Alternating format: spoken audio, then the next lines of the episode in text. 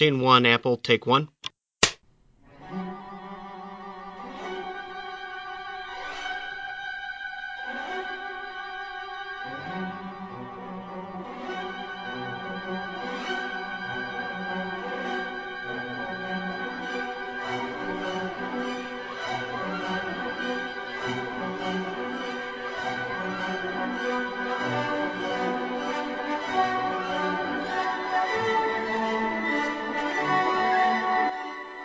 À toutes, bonjour à tous. En ce mercredi 20 mai, en tout cas pour nous, pour vous c'est sûrement différent, vous écoutez le dixième épisode de Playtime, l'émission d'Artzone Chronicles consacrée aux jeux de société. On se retrouve pour le format Les Acteurs Ludiques, avec un nouvel invité de marque, à savoir, je sais pas comment je dois t'appeler, Vianney, Artelius, Comme tu veux. comme je veux. Bonjour, Moi- comme tu, bonjour comme tu veux. Voilà, donc euh, non, Vianney c'est mon vrai prénom et Artelius c'est le pseudo que j'utilise depuis de très nombreuses années sur internet en fait. Alors, on va dire Vianney ça, pour, pour euh, le Voilà. l'émission. Au programme aujourd'hui, alors la vie, l'œuvre de Vianney, sa naissance, peut-être ses traumas enfantins, l'entrée dans la débauche ludique, la création de magazines porno nommés JDS, jouit du sexe, c'est ça non? Tout, euh, jour du Seigneur au départ, mais c'était déjà pris. Et d'un blog obscur parlant de sa passion un peu sectaire, il faut le dire, le jeu de société, Les Indés Ludiques, un- nom qui, qui déjà envoie du rêve. Et euh, à la fin du podcast, comme d'habitude, euh, un petit concours et euh, les questions à la con. Donc euh, Vianney, on va d'abord parler un peu de toi, de ta vie, ton œuvre. de quelle génération es-tu euh bah j'ai, je vais avoir 32 ans là dimanche. Donc je suis de la génération des années 90 on va dire. Donc j'ai pas forcément grandi avec des jeux de société de, de renom. J'ai grandi avec les Monopoly, euh, Trivial Pursuit et autres euh, étrangetés euh, souvent décriées par les joueurs. Et donc j'ai redécouvert les jeux de société euh, il y a pas très longtemps, en fait, il y a quelques années maintenant, donc euh, après les années 2000. Au niveau de ton parcours scolaire, tu as suivi quoi comme formation? Donc en fait, euh, de formation, je suis euh, graphiste, exécutant PAO, et j'ai suivi des formations dans le web design et euh, dans tout ce qui est maquette. Ce Ok. qui explique ma passion pour les magazines en fait. Et euh, au niveau de ton emploi actuel? Donc actuellement, bah, j'étais à mon compte euh, comme illustrateur et graphiste. Et là, euh, depuis très très peu de temps, j'ai monté ma maison d'édition pour pouvoir justement éditer euh, JDS. et illustrateur graphiste, c'est euh, dans quel dans quel domaine particulièrement? Principalement dans tout ce qui est publicitaire. Les affiches, euh, oui, la communication visuelle, ce genre de choses. Quelle affiche est-ce que tu as réalisé qui, nous- qui va parler un peu aux Euh, Ludix. Ludix. Ludix, la, oui, la prochaine édition, euh, c'est moi qui ai réalisé l'affiche. D'accord, on en a parlé dans le podcast précédent, donc euh, les gens. euh, Voilà, ça devrait parler à pas mal de monde, je pense. Ok, si on revient donc sur sur ton entrée dans le jeu, donc tu disais Monopoly, Trivial Pursuit. Moi, j'ai j'ai hâte d'interroger des des joueurs un peu plus jeunes, mais enfin peut-être par la suite où ils nous diront qu'ils sont entrés dans le jeu par euh, les aventuriers du rail et compagnie. C'est vrai que moi, je suis un peu de la même génération, fin des années 80, et euh, enfin un peu plus jeune, mais mais euh, et c'est vrai qu'on a j'ai aussi grandi avec ça. Et dans quelques années, ils pourront nous dire que peut-être ils sont entrés dans le jeu par autre chose. Au niveau de donc dans le jeu de société moderne, donc quand est-ce que tu quand est-ce que tu rentres là-dedans? Euh, moi, je suis entré en fait par une porte un peu étrange, par celle du jeu à deux en bois, principalement les jeux gigamiques en fait. Quarto, Corridor. et- Voilà, Quarto, Corridor, ce genre de choses en fait. Et euh, j'ai euh, avancé progressivement dans ce domaine-là, en découvrant bah, les aventures du rail, euh, Catan, euh, on va dire les classiques, les, les nouveaux classiques. Et euh, bah ça m'a bien plu. Et puis j'ai continué à, à fouiller la chose. Et puis euh, voilà, de fil en aiguille, euh, j'avais des jeux de plus en plus gros. Les jeux en bois, tu y jouais dans, dans quel contexte avec mon, avec ma femme en fait, principalement avec mon épouse. Donc ça, c'était quelle année à peu près les jeux abstraits euh, comme ça en 2012, ah non, de- on est en 2015, euh, il y a 4 ans à peu près. D'accord, donc c'est quand même relativement récent. Oui, oui, c'est récent, oui, tout à fait, c'est assez récent en fait. Donc tu as eu un parcours assez rapide finalement dans le jeu Oui, euh, pour arriver à aujourd'hui à faire ça. On en reparlera de toute façon de l'édition de, de JDS euh, et de ta de ta position en tant que blogueur. Euh, aujourd'hui, donc tu joues à, à des gros jeux, tu disais, des, des jeux euh, de quel type? Plutôt Ameritrash, plutôt jeu à l'allemande Euh, plutôt jeu à l'allemande. Ouais, Quelques euh, Gueule Noire, par exemple, c'est un jeu que j'apprécie énormément. Euh, Euphoria, par exemple, c'est aussi un jeu que j'aime beaucoup. Euh, il y a aussi Dog of War, euh, qui est paru chez Edge, euh, auquel euh, je m'adonne de temps en temps avec grand plaisir. Donc, C'est surtout principalement des jeux de gestion ou des jeux bah, 10 cubes en bois, en fait. Moins. Méritrash. Au niveau de la fréquence de jeu, tu arrives à, tu joues toujours avec ta compagne ou tu Non, non, non, ça s'est élargi depuis puisque nous avons monté une association, donc les AD ludiques, dans laquelle nous faisons des soirées euh, jeux. Et puis bah j'ai initié aussi mon entourage et puis mes enfants et euh, voilà, j'ai contaminé un peu tout le monde. tu vas être quelle, euh, de quelle région toi? Je suis en Bretagne depuis En peu, Bretagne. mais euh, j'arrive en Bretagne il y, a, il y a peu de temps. Quel est quel endroit de la Bretagne? Près de Loudéac, dans le 22. Au niveau euh, du contexte de jeu, donc tu joues en association, euh, tu avec des amis aussi en Ouais. famille, euh, c'est vraiment très large. D'accord, t'as une préférence ou euh, du moment que tu t'amuses, euh, c'est ce qui compte? Oui, voilà. C'est vraiment ça. euh, En priorité, c'est donc se regrouper puis s'amuser après, gagner, perdre, tout ça. C'est pas beaucoup d'importance au final. tu, tu fonctionnes surtout par type de jeu ou bien t'as quelques auteurs de référence que t'arrives à suivre et que tu te dis bon et je, ou que tu suis vraiment, tu te dis années, ou des Bah, éditeurs. euh, Dans, dans les auteurs, j'aime bien Léo Colovini, par exemple. Donc, en général, lorsqu'il sort un jeu, j'essaie de me le procurer. Après, c'est plus par éditeur. J'aime beaucoup les jeux Philosophia. Mais euh, je reste malgré tout très curieux des nouveautés, des petits jeux ou des petites éditions, en fait. Et, euh, j'essaie de, voilà, de me renseigner aussi sur ce qui est moins connu et qui peut tout à fait être intéressant malgré tout et euh, qui mérite justement qu'on s'y attarde. si t'avais quelques noms à donner dans de jeux au-delà de ce que tu as déjà cité euh, actuels, enfin très récents que tu aimes bien sortir. euh, Ah, question très difficile. Bah, il y a pas très longtemps, j'ai découvert euh, Western Town, par exemple, que j'aime vraiment bien. ouais, très bon jeu. ouais. Bah, Gunman, j'en ai parlé il y a, il y a quelques instants. Euh, Mexica, je ne connaissais pas la première version et qui est sortie cette année chez euh, Super Meeple en réédition, une très belle réédition avec du très très beau matériel. Et le jeu est bon? Le jeu est bon. Et en plus, c'est vrai qu'avec euh, avec Java et Tikal, moi j'ai hâte qu'il ressorte Tikal qui est un, un très très très bon jeu Je crois qu'on est nombreux comme ça, effectivement. Mais euh, bon, il est prévu, ils vont ressortir la trilogie de toute façon. Euh, Java est plus exigeant, je trouve. euh, des Oui, souvenirs un peu, effectivement. un peu durs. Par contre, Mexica, j'ai pas testé. C'est vrai qu'à l'époque de cette trilogie, il était souvent un peu euh, décrié comme le maillon faible euh, des, de la trilogie. Tu, as- tu l'as testé du coup dans sa nouvelle version. Il est Oui. agréable à jouer. Il est, Oui, il est qu'il- agréable à jouer. il est toujours actuel? Oui, oui. C'est vrai que Ouais. les, méca- les mécanismes euh, sont encore très actuels. Par rapport à certains d'autres jeux que j'ai pu rejouer il y a pas très longtemps, comme Mania Grecia, qui je trouve a, a mal vieilli. Euh, non, non, Mexica vraiment reste moderne dans ses, dans ses fonctionnalités, euh, dans sa façon de jouer. Euh, Peut-être un souci plus à, à deux joueurs, puisqu'il y a un joueur fantôme qu'on place en début de partie qui peut un peu poser quelques soucis. Mais dans le reste, non, non, ça reste très actuel. En plus, le matériel est vraiment très très joli. Donc on a, vraiment très envie d'y jouer. Ouais, j'ai l'impression que c'est la politique de Super Meeple de toute façon au niveau du matériel de fournir des choses. Je pense, en tout cas. Je ne sais pas encore ce qu'ils vont sortir d'autre à part la trilogie. Ils vont sortir Mais, euh, Amon-Ra de Knizia. Je crois que c'est. Knizia. hein, je- Oui, c'est c'est Knizia, oui. Ouais, ils vont sortir ça et les gangs d'extraction avant. Aussi un vieux jeu des années 90 aussi. Alors celui-là, par contre, euh, apparemment, il a demandé pas mal de travail justement de d'actualisation. Donc pour ceux qui qui connaîtraient pas Super Meeple, euh, c'est une maison assez récente qui ont pour euh, ligne éditoriale de ressortir des des jeux euh, de renom ou euh, voilà des jeux un peu anciens et de les de les retravailler au niveau matériel, parfois au niveau des règles également.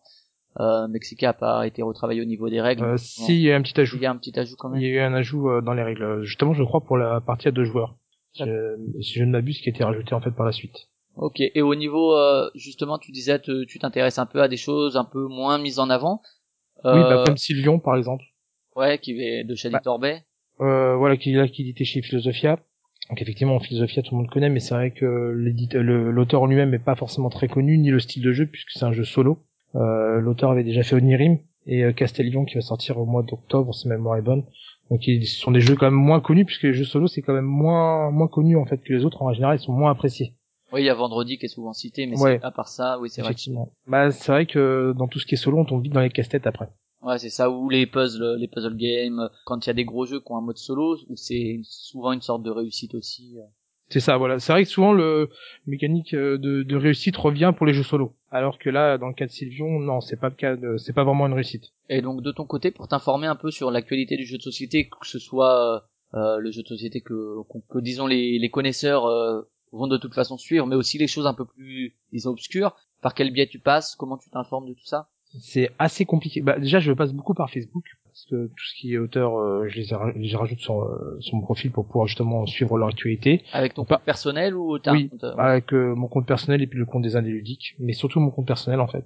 Twitter, bien entendu. Je vais aussi pas mal sur BGG, bah, Board Game Geek. ouais, le site de référence anglophone. Voilà, je passe par bah, par Trick Track et puis euh, j'ai aussi certaines personnes qui m'envoient des liens parce qu'elles tombent sur quelque chose d'assez fameux, on va dire, euh, qui m'en parlent directement, parce qu'ils savent euh, que j'aime bien ce genre de choses. Donc euh, voilà, en, regroupe- regroupant tout ça, on arrive à avoir euh, quand même un assez large éventail au niveau des nouveautés. Peut-être quelques noms de jeux que tu attends euh, à part euh, Castellion, c'est ça de, de Torbay Euh, Castellion, oui, effectivement, qui sortira au mois d'octobre. Les jeux que j'attends, euh, j'aime bien être surpris, donc euh, effectivement là j'attends surtout Paris Ludique, qui est souvent euh, une très bonne occasion pour découvrir des jeux que dont je n'aurais pas soupçonné l'existence. Ce fut le cas l'année dernière avec Totem, par exemple, édité chez Dwarf Game. Je veux pas dire de bêtises. Oui, J'ai dit- ouais, Grumpy Dwarf, je crois. hein. Grumpy Dwarf, ouais, c'est ça, voilà, voilà. J'ai dit une bêtise, c'est trop tard. Euh, donc voilà, après pour moi, c'est des bonnes occasions de découvrir justement des jeux que je ne connaissais pas. J'ai aussi euh, découvert comme ça quelques nouveautés chez Blue Orange. Donc euh, voilà, j'attends de voir euh, Paris Ludique parce que euh, là, en, de tête, je j'ai pas vraiment de titre. Tu y es allé, euh, tu y allais euh, tous les ans ou c'est ta Euh, bah ça fait, ça va faire ma troisième année cette année. deuxième année, d'accord. Euh, Oui. Et tu participes souvent à des événements ludiques euh, comme ça? J'essaye. En tout cas, j'essaye. Euh, je Cannes, peux le faire. Bah Cannes, j'aimerais y aller. J'aurais dû y aller cette année, mais j'ai pas pu m'y rendre.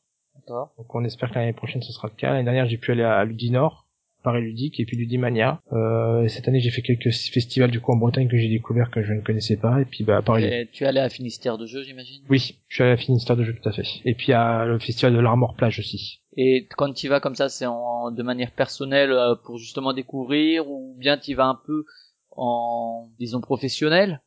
Euh, Bah, euh, maintenant oui effectivement c'est plus ou moins en professionnel quelque part de toute façon puisque je fais souvent des, des photos pour faire des reportages photos, au moins faire des albums sur Facebook, euh, découvrir des choses, rencontrer les auteurs, beaucoup rencontrer les auteurs puis les éditeurs. Donc c'est beaucoup de manière professionnelle. Euh, c'est vrai que je m'y rends souvent en famille, donc malgré tout, il y a un côté personnel euh, dans la chose, mais euh, j'essaie de me renseigner aussi pour euh, pour le site et euh, pour le magazine. Toi, tu disais donc que tu es entré dans le jeu il y a à peu près 4 ans. C'est vrai que tu es donc rentré dans le jeu à un moment où euh, finalement le nombre de jeux par an était déjà proche de ce qu'il est aujourd'hui. Oui. C'est vraiment important. T'as pas finalement connu l'époque euh, au début des années. Bon, moi non plus, mais voilà, au début des années 2000 euh, où euh, tu pouvais plus ou moins un peu suivre tout ce qui sortait. euh, là, t'es déjà arrivé dans un dans un moment où il y a presque une surcharge. Qu'est-ce que t'en penses de, de Je suis arrivé juste avant la surcharge en fait. D'accord. Qu'est-ce que tu penses de cette évolution? Alors peut-être que la comparaison n'est pas forcément euh, la plus évidente puisqu'on a t'as pas forcément connu Si, c'est assez, pertinent parce que en fait moi j'ai euh, j'ai lu un peu euh, jeu et stratégie euh, à une certaine époque lorsque après bien sûr la sortie puisque j'étais jeune à ce moment-là euh, jeu sur un plateau aussi donc je- je- j'ai quand même continué à voir ce qui se faisait et j'ai pu voir du coup euh, l'essor là récent du, du jeu de société avec euh, justement une profusion de, de nouveaux éditeurs une, profusion- une profusion aussi de, de nouveaux sites ludiques dont, dont les indés ludiques euh, font partie d'ailleurs. Donc c'est vrai que ça a beaucoup beaucoup bougé euh, ces dernières années. Je, trou- je trouve qu'en 2-3 ans ça a énormément changé. Ouais, on voit, il y avait, il y avait Trick Track, VGG, et puis maintenant il y a les box, il y a les indés ludiques, il y a, euh, voilà, il y a de plus en plus euh, également de podcasts qui apparaissent. Enfin, il y a plein de choses qui, il y a à la fois une hausse de la demande, une hausse du nombre d'éditeurs, une hausse du nombre d'auteurs, une hausse forcément du nombre de jeux, et euh, avec en plus l'arrivée du participatif qui change, euh, qui change Oui. la donne. Le participatif aussi a permis aux, aux plus petits euh, d'avoir leur chance de pouvoir euh, éditer leurs jeux, de pouvoir proposer des choses, bah pas toujours intéressantes malheureusement, mais des fois qui n'auraient pas pu se faire euh, par le biais d'un éditeur classique.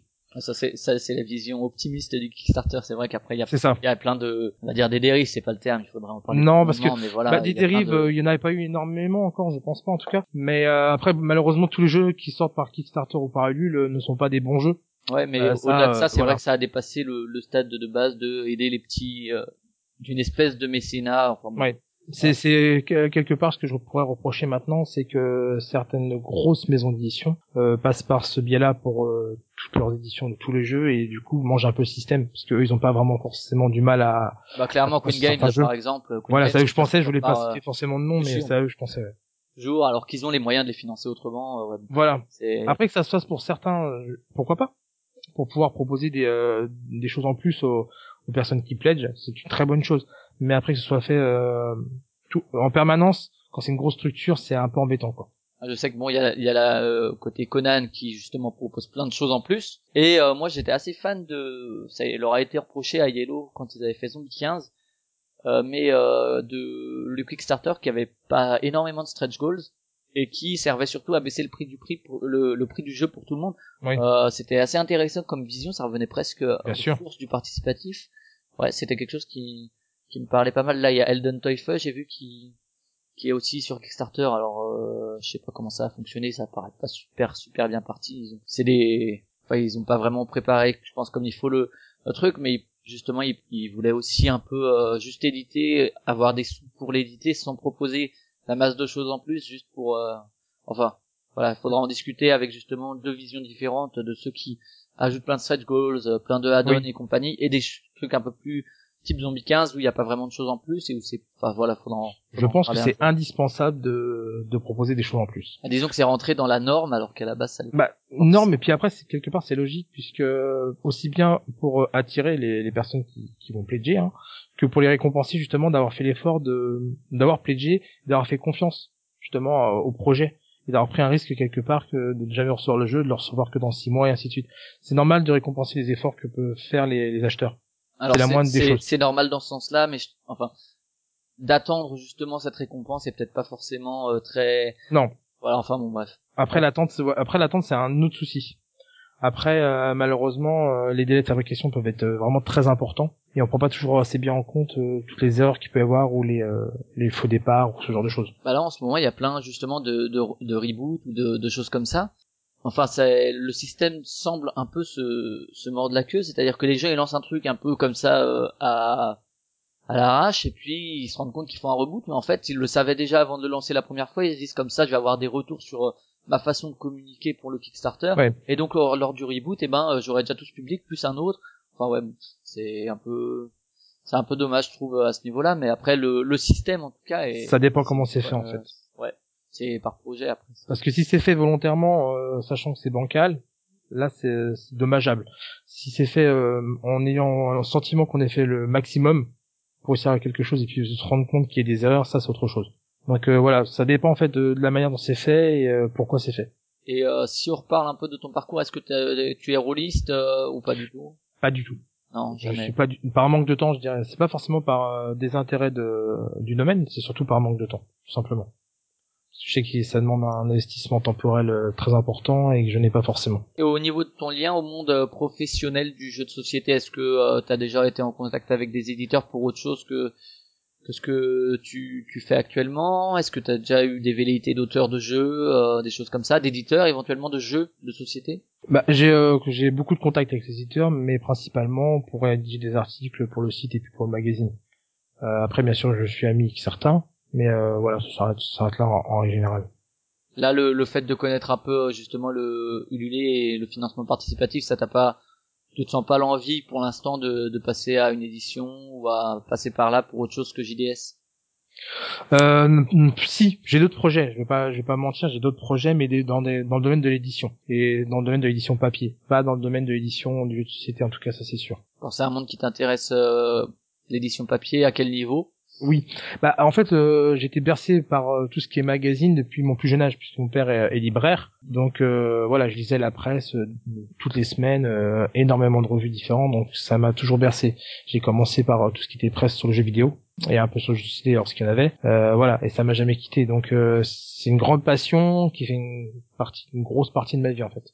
D'accord, bah c'est une, transition parfaite. On va partir euh, sur la Voilà. partie JDS. Au niveau, euh, c'est vrai que les, bon, on va parler après du, de la pertinence effectivement d'aujourd'hui éditer quelque chose de papier. C'est vrai que moi, quand je pense, quand tu parles de magazines jeux vidéo, moi aussi, je, je les achetais, etc. Je me rappelle des, des livres de code qui existent absolument plus aujourd'hui. Ah non, non, c'est clair. Et- mais à l'époque, euh, il y avait les, les énormes livres de code où il y avait les petits. Enfin, c'est, c'est une autre époque. Et aujourd'hui, c'est vrai que là, un, un magazine jeux vidéo, je pense plus qu'il y en a des masses. Bon, je suis pas. Euh, bah là, je pourrais faire ton historique, je pourrais en parler pendant des heures en fait. Parce Ouais, qu'il y a eu beaucoup de, voilà, beaucoup de, dans les années 90, beaucoup d'éditeurs différents. Dans les années 2000, ça s'est calmé, c'était FGM qui avait une grosse part du marché, Mhm. euh, qui s'est totalement écroulé du jour au lendemain. Euh, après, c'était un peu à traverser du désert, du désert, du désert, n'importe quoi. À la traversée du désert, euh, il y a eu quelques, du coup, euh, autres titres qui sont sortis. Euh, quasiment tout s'est écroulé en 2012, 2000, ouais, 2012, 2013. Il y avait plus rien. En kiosque, il restait plus du vidéo magazine et puis je crois un autre euh, titre. Et là, depuis deux ans, ah ouais, deux, une année ou deux ans, on va arriver beaucoup de nouveaux titres dans le domaine du jeu vidéo. Après, faut voir s'ils arrivent à se pérenniser ou si c'est. Je pense qu'ils vont arriver à se pérenniser parce que euh, le souci des, des publications des années 90, bah, déjà c'était les prémices, donc euh, il fallait euh, essuyer les plâtres et euh, Ouais, et puis il y avait pas toute la communication aujourd'hui. Euh, qui aujourd'hui, voilà, virtuelle, euh, qui, qui c'est ça. De l'immédiateté. Et on pouvait faire des news euh, au mois, alors qu'aujourd'hui c'est absolument Voilà. impossible. Bah, le souci, voilà, c'est qu'après, on va souvent entendre parler euh, du fait que Internet a tué la presse, et c'est faux quelque part. La presse doit s'adapter à l'existence d'Internet. Voilà, et euh, les derniers euh, titres qui sont apparus, dans- en tout cas dans le domaine du jeu vidéo, euh, ont totalement revu leur formule et proposent maintenant des articles plus de fond, articles qui vont plus loin qu'on retrouvera pas forcément sur internet et on laissait plus de côté tout ce qui est actualité. Et du coup, ça a permis en fait d'avoir deux systèmes qui se complètent en parallèle. Donc d'un côté tout ce qui est internet pour tout ce qui est média et le papier pour tout ce qui est en profondeur qu'on va lire bah, dans son lit, je ne sais pas moi, en vacances, ce, ce genre de choses. Donc l'un n'a pas tué l'autre et c'est une très bonne chose. D'accord. Bon, on va laisser ça un peu de côté. On reviendra dessus de toute façon quand on parlera un peu de pourquoi et de des choix dit, hein. faits pour JDS. Pas sur sujet, hein, parce que sinon. Non, non, mais on va, on va y revenir. C'est intéressant. Moi, je sais que je lis les cahiers du cinéma et c'est pareil. Si les cahiers du cinéma ou euh, positifs des revues de ciné arrivent à, à persister, même si c'est compliqué, c'est parce qu'il y a un vrai fond que. Euh, enfin voilà, on en reparlera, on en reparlera après. Après, c'est une bonne chose pour la qualité en tout cas. Oui, c'est clair. Ouais. Euh, juste parler de choses très très simples. Donc euh, le nom JDS, c'est venu tout de suite ou euh, t'as eu d'autres idées? Euh, Alors, alors JDS c'est un peu compliqué. Euh, au départ, c'est venu tout de suite. Et puis après, on a commencé à faire des recherches. Et comme je disais tout à l'heure, ça, ça rappelle le jour du Seigneur et beaucoup de choses qui étaient comme ça. Donc on a cherché d'autres noms en rapport avec les indés ludiques. Donc on a cherché pas mal de choses avec indés dedans. Et puis on n'a pas trouvé grand chose qui nous intéressait ou qui était vraiment pertinent. Donc on est revenu tout simplement à JDS. On dit JDS, ça parle à tout le monde. On sous-titre le logo avec jeu de société par en dessous et puis euh, ça fait l'affaire. Et puis voilà. Et puis c'est resté comme ça et je pense que c'est pas plus mal. Au niveau du, du, du public, euh, tu visais au début euh, ton réseau plus ou moins disons le réseau que tu peux toucher via TrickTrack, via via Facebook, via tes relations interpersonnelles, ou tu espérais déjà toucher un autre public un peu moins averti? Bah, JDS, en fait, c'est tout simple au niveau de la ligne éditoriale, c'est euh, se faire plaisir en, en, en, priorité. Moi, me créer un magazine, c'est chose que j'ai envie de faire depuis de toute façon des années, que j'avais déjà fait depuis des années avec euh, avec d'autres titres. Et euh, pour les rédacteurs aussi de se faire plaisir avant tout. Donc c'est pour ça qu'il n'y a pas forcément une ligne éditoriale claire avec un ton qui doit toujours être le même et ainsi de suite. À partir de là, on, visait pas forcément un public euh, bien particulier. Moi, l'idée que j'avais en tête, c'était d'avoir euh, des sujets très très diversifiés, pas de laisser de côté les anciens jeux que l'on délaisse facilement à cause de toute l'actualité qui est vraiment bouillissante. Et euh, de toucher des publics très très larges. Aussi bien donc des experts que des personnes qui découvrent les jeux de société. Il fallait que dans le magazine euh, il y en ait pour tous les goûts et en fait pour toutes les envies. Donc, je sais pas si nous sommes parvenus à à, atteindre cet objectif. En tout cas c'est ce qu'on avait envie en, en, lançant le magazine. Tu disais tu as participé à d'autres magazines. Tu lesquels par exemple? Est-ce que tu en as lancé vraiment des oui, j'ai lancé, j'ai bah, beaucoup de webzines, hein, pas des magazines papier, mhm. euh, des magazines, donc des webzines sur l'art, sur Atelier Magique, euh, le magazine, donc il a duré trois ou quatre numéros. Bah, je crois que c'est trois numéros. Euh, et surtout, euh, il y a dix ans, j'avais lancé Retro Player, donc un magazine sur le rétro gaming de jeux vidéo justement, euh, qui a duré six numéros et qui aurait dû perdurer par, des hors-séries, mais il y a eu pas mal de, de soucis et que j'espère bien faire peut-être revivre là dans les mois à, venir. Ça fait partie des projets papier que j'aurai à la suite de JDS en tout cas. D'accord. Et tu t'es pas euh, parce qu'il y a déjà Plateau qui existe, c'est vrai euh, au niveau même si euh, ils ont eu plusieurs refontes, etc. Et Cassius Belli également. Tu t'es pas dit que les places étaient déjà prises dans le jeu de société, tu voulais proposer quelque chose de comment tu te différenciais de ces titres existants, disons? À partir du moment où j'ai voulu me faire plaisir à la base, ouais. À partir du moment où j'ai voulu me faire plaisir, j'ai pas forcément cherché à à me dire ah bah il existe déjà un, plateau, il existe Cassius Belli, ainsi de suite, je vais pas réussir à, à, à prendre une place je savais dès le départ que je voulais pas forcément traiter de l'actualité et que je voulais euh, reprendre plus ou moins on va dire le fond de commerce qui existait déjà avec les indés ludiques, avec les versus, euh, les, les, articles sur l'histoire, les dossiers, ainsi de suite. Donc à partir de là, lorsqu'on comparait les, les, deux revues, on avait deux choses très différentes. Et je pense pas qu'elles soient réellement en concurrence aussi bien par le format que par le contenu. Donc dans ces cas-là, euh, il y en a pour tous les goûts et après à chacun de, de voir ce qu'il préfère lire ou s'il préfère lire les deux, il n'y a aucun souci. Je pense pas que ça rentre en réelle concurrence c'est plus complémentaire qu'autre chose, en tout cas à mes yeux. Au niveau du contenu, donc c'est donc tu disais pour se faire plaisir, est-ce que tu as quand même euh, des parties spécifiques que tu voulais mettre, euh, des, des articles particuliers? Bah, dans les... Comment tu définis le contenu d'une revue, disons? Bah, ce que je voulais déjà euh, faire, c'est certain, c'est mettre un dossier. Parce que c'est quelque chose de vraiment très intéressant d'avoir le format papier pour ça, parce qu'on peut avoir des belles images et du coup avoir un texte qui va se suivre contrairement à Internet où il faut faire un défilement, et on sait très bien que les lecteurs, au bout de quelques minutes, euh, passent à autre chose puisqu'ils en ont assez, ils se lassent très vite. Dans tout ce qui est papier, euh, s'ils ont fait l'effort de l'acheter, en général, c'est pour le lire. Donc ça, il est clair que le dossier, euh, je l'avais prévu qu'il soit dès le départ. Après, je voulais prendre du coup les rubriques qui existaient déjà dans les indés ludiques, donc tout ce qui est test ou versus. Et après, par-dessus ça, est venu se greffer plusieurs idées que j'ai eues ou qu'on a eues avec les rédacteurs suite à diverses conversations en fait tu voulais de toute façon laisser un peu de côté l'actu en disant que c'était pas forcément pertinent. Oui. Bah voilà, c'est parce que euh, avec Internet, On a l'actualité tout de suite, on a les news tout de suite. Là, traiter euh, principalement de l'actualité dans le magazine, surtout en plus euh, le fait qu'il sorte tous les deux mois n'aidait pas forcément la chose. Euh, J'essaie de, la, de côté l'actualité au maximum effectivement. Donc du coup, tout ce qui était news euh, a été éliminé très très vite. Au niveau du bon, par contre, j'imagine des interviews aussi, des carnets d'auteurs, des choses comme ça. Euh, C'était aussi une idée que tu as eue? Oui, bah, de toute façon, les interviews, j'en fais, j'en faisais déjà pour les indéludiques, donc euh, ça m'a paru euh, J'avais déjà les contacts? clair. Moi, voilà, j'avais déjà les contacts, puis ça, ça m'a paru euh, voilà une évidence d'en mettre à l'intérieur, et je pensais que ça intéressait les lecteurs. Ouais, et je pense, je pense que c'est avéré c'est. que c'est le cas. Ouais, je pense. Hein. On voit par exemple sur Trick Track pour parler d'un site euh, de référence, euh, en général les, les discussions avec auteurs, avec éditeurs, etc. C'est des choses qui intéressent pas mal les joueurs pour voir un peu ce qu'il y a derrière le jeu aussi. Hein. On est arrivé à, ce- à ce point-là, je pense. euh. Oui, oui, je pense qu'après les, les joueurs sont aussi bien intéressés par le jeu lui-même que ce qu'il a fallu avant pour en arriver là.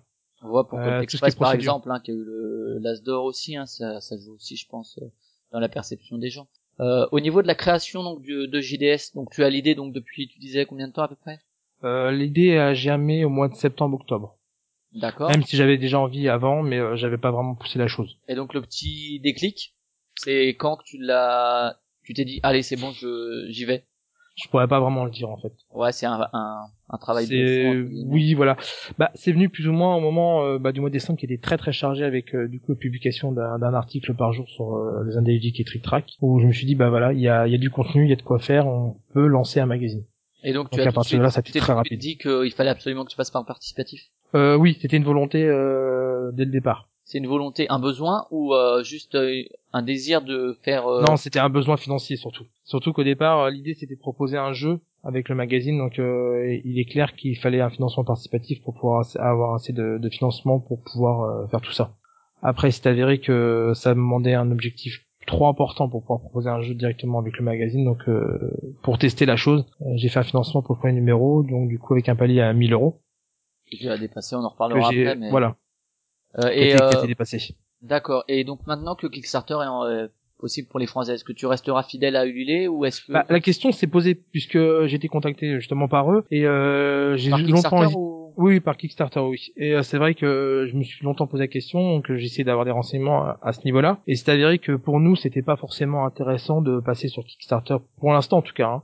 Et que on, nous avons essayé au maximum de rester sur Ulule, puisque l'équipe qui est derrière euh, nous a soutenus depuis le début et continue de nous soutenir sur le projet, donc il n'y a pas vraiment de raison pour l'instant de, de quitter euh, la plateforme.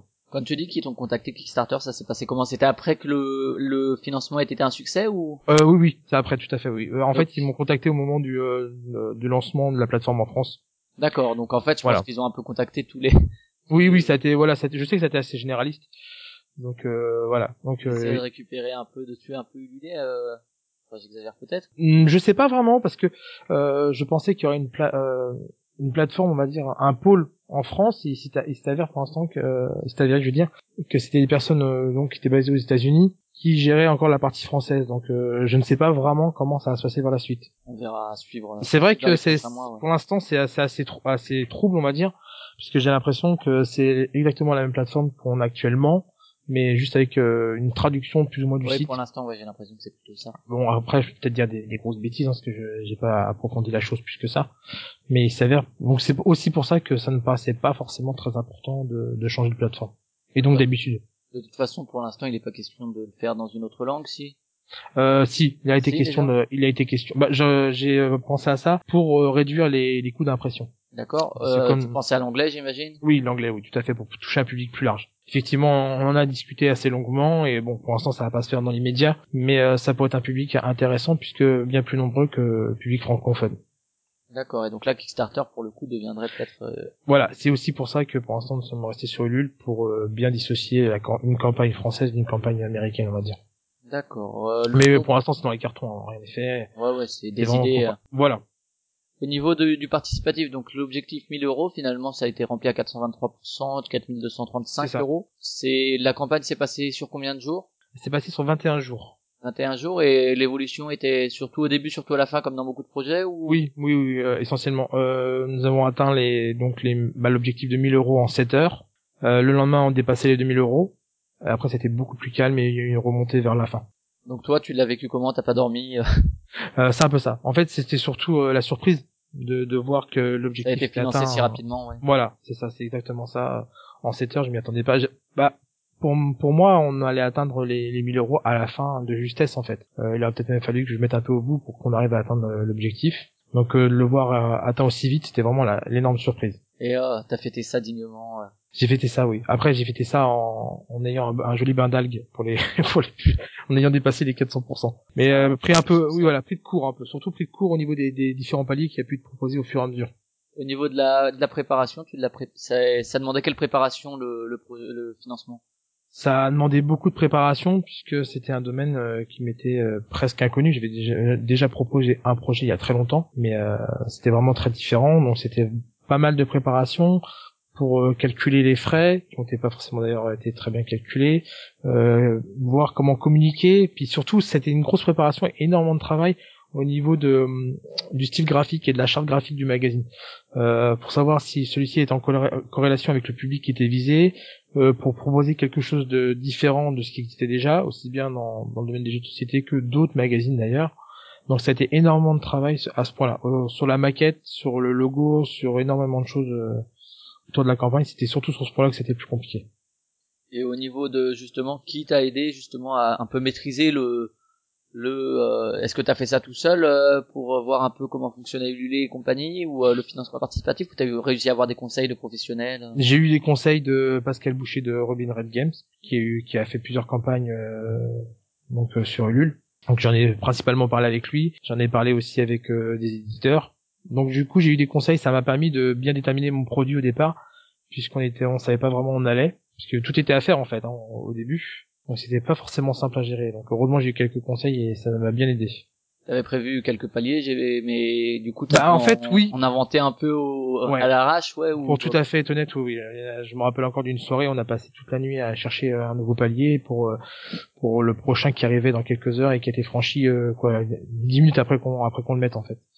Donc euh, oui, oui, ça a été vraiment racheté au fur et à mesure et il fallait trouver des idées au fur et à mesure, calculer les, les coûts de production et ainsi de suite. Donc c'est surtout sur ce point-là que ça a été plus compliqué et une grosse surprise. Au niveau des justement des contreparties et des frais engagés par euh, par les, les backers, mais il y a un terme en français, c'est pas les supporters. C'est euh, les, euh, les contributeurs, contributeurs. ouais. Il y avait donc le magazine pour 5 euros, t'avais le magazine en PDF. 10 euros. ah oui, voilà, oui, 5 euros en PDF. Tower Defense donc euh, de Léon qu'on a reçu en PDF et pour 10 euros donc le, le magazine au format papier. Après, qu'est-ce que tu avais d'autre comme euh, euh, comme palier et ça va faire ça va pas faire sérieux ça.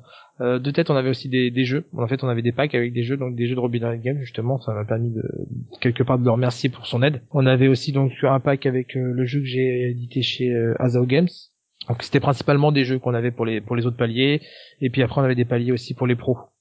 Et les, ouais, les jeux justement, tu les as choisis par euh, affinité ou euh, ça s'est fait rapidement ou euh... Bah en fait, ça s'est fait sur un coup de téléphone avec euh, avec Pascal, tout simplement. Voilà, donc on a discuté et il m'a proposé. C'est lui qui m'a proposé justement de mettre ces jeux-là en palier pour pour avoir des, des paliers un peu différents. Parce que c'est un gros souci lorsqu'on fait une campagne, c'est de trouver des paliers différents en fait pour attirer les personnes parce que tout ce qui est donc gérant de Kickstarter ou du LUL demande qu'on ait énormément de paliers différents avec des gros montants parfois et trouver des idées, c'est pas toujours simple. Fallait proposer des figurines. j'aurais, j'aurais dû. J'aurais dû. ça aurait marché. Un JDS avec 250 euh, figurines. figurines. Euh, on, a le porte-clés, on a le Monsieur Café, donc bon, quelque part. Ouais, on peut les utiliser, peut-être les réinvestir dans d'autres jeux. Financement réussi. Euh, au niveau de la communication, est-ce que tu as, comment vous avez choisi la communication en amont du projet pour euh, le, le présenter avant qu'il apparaisse?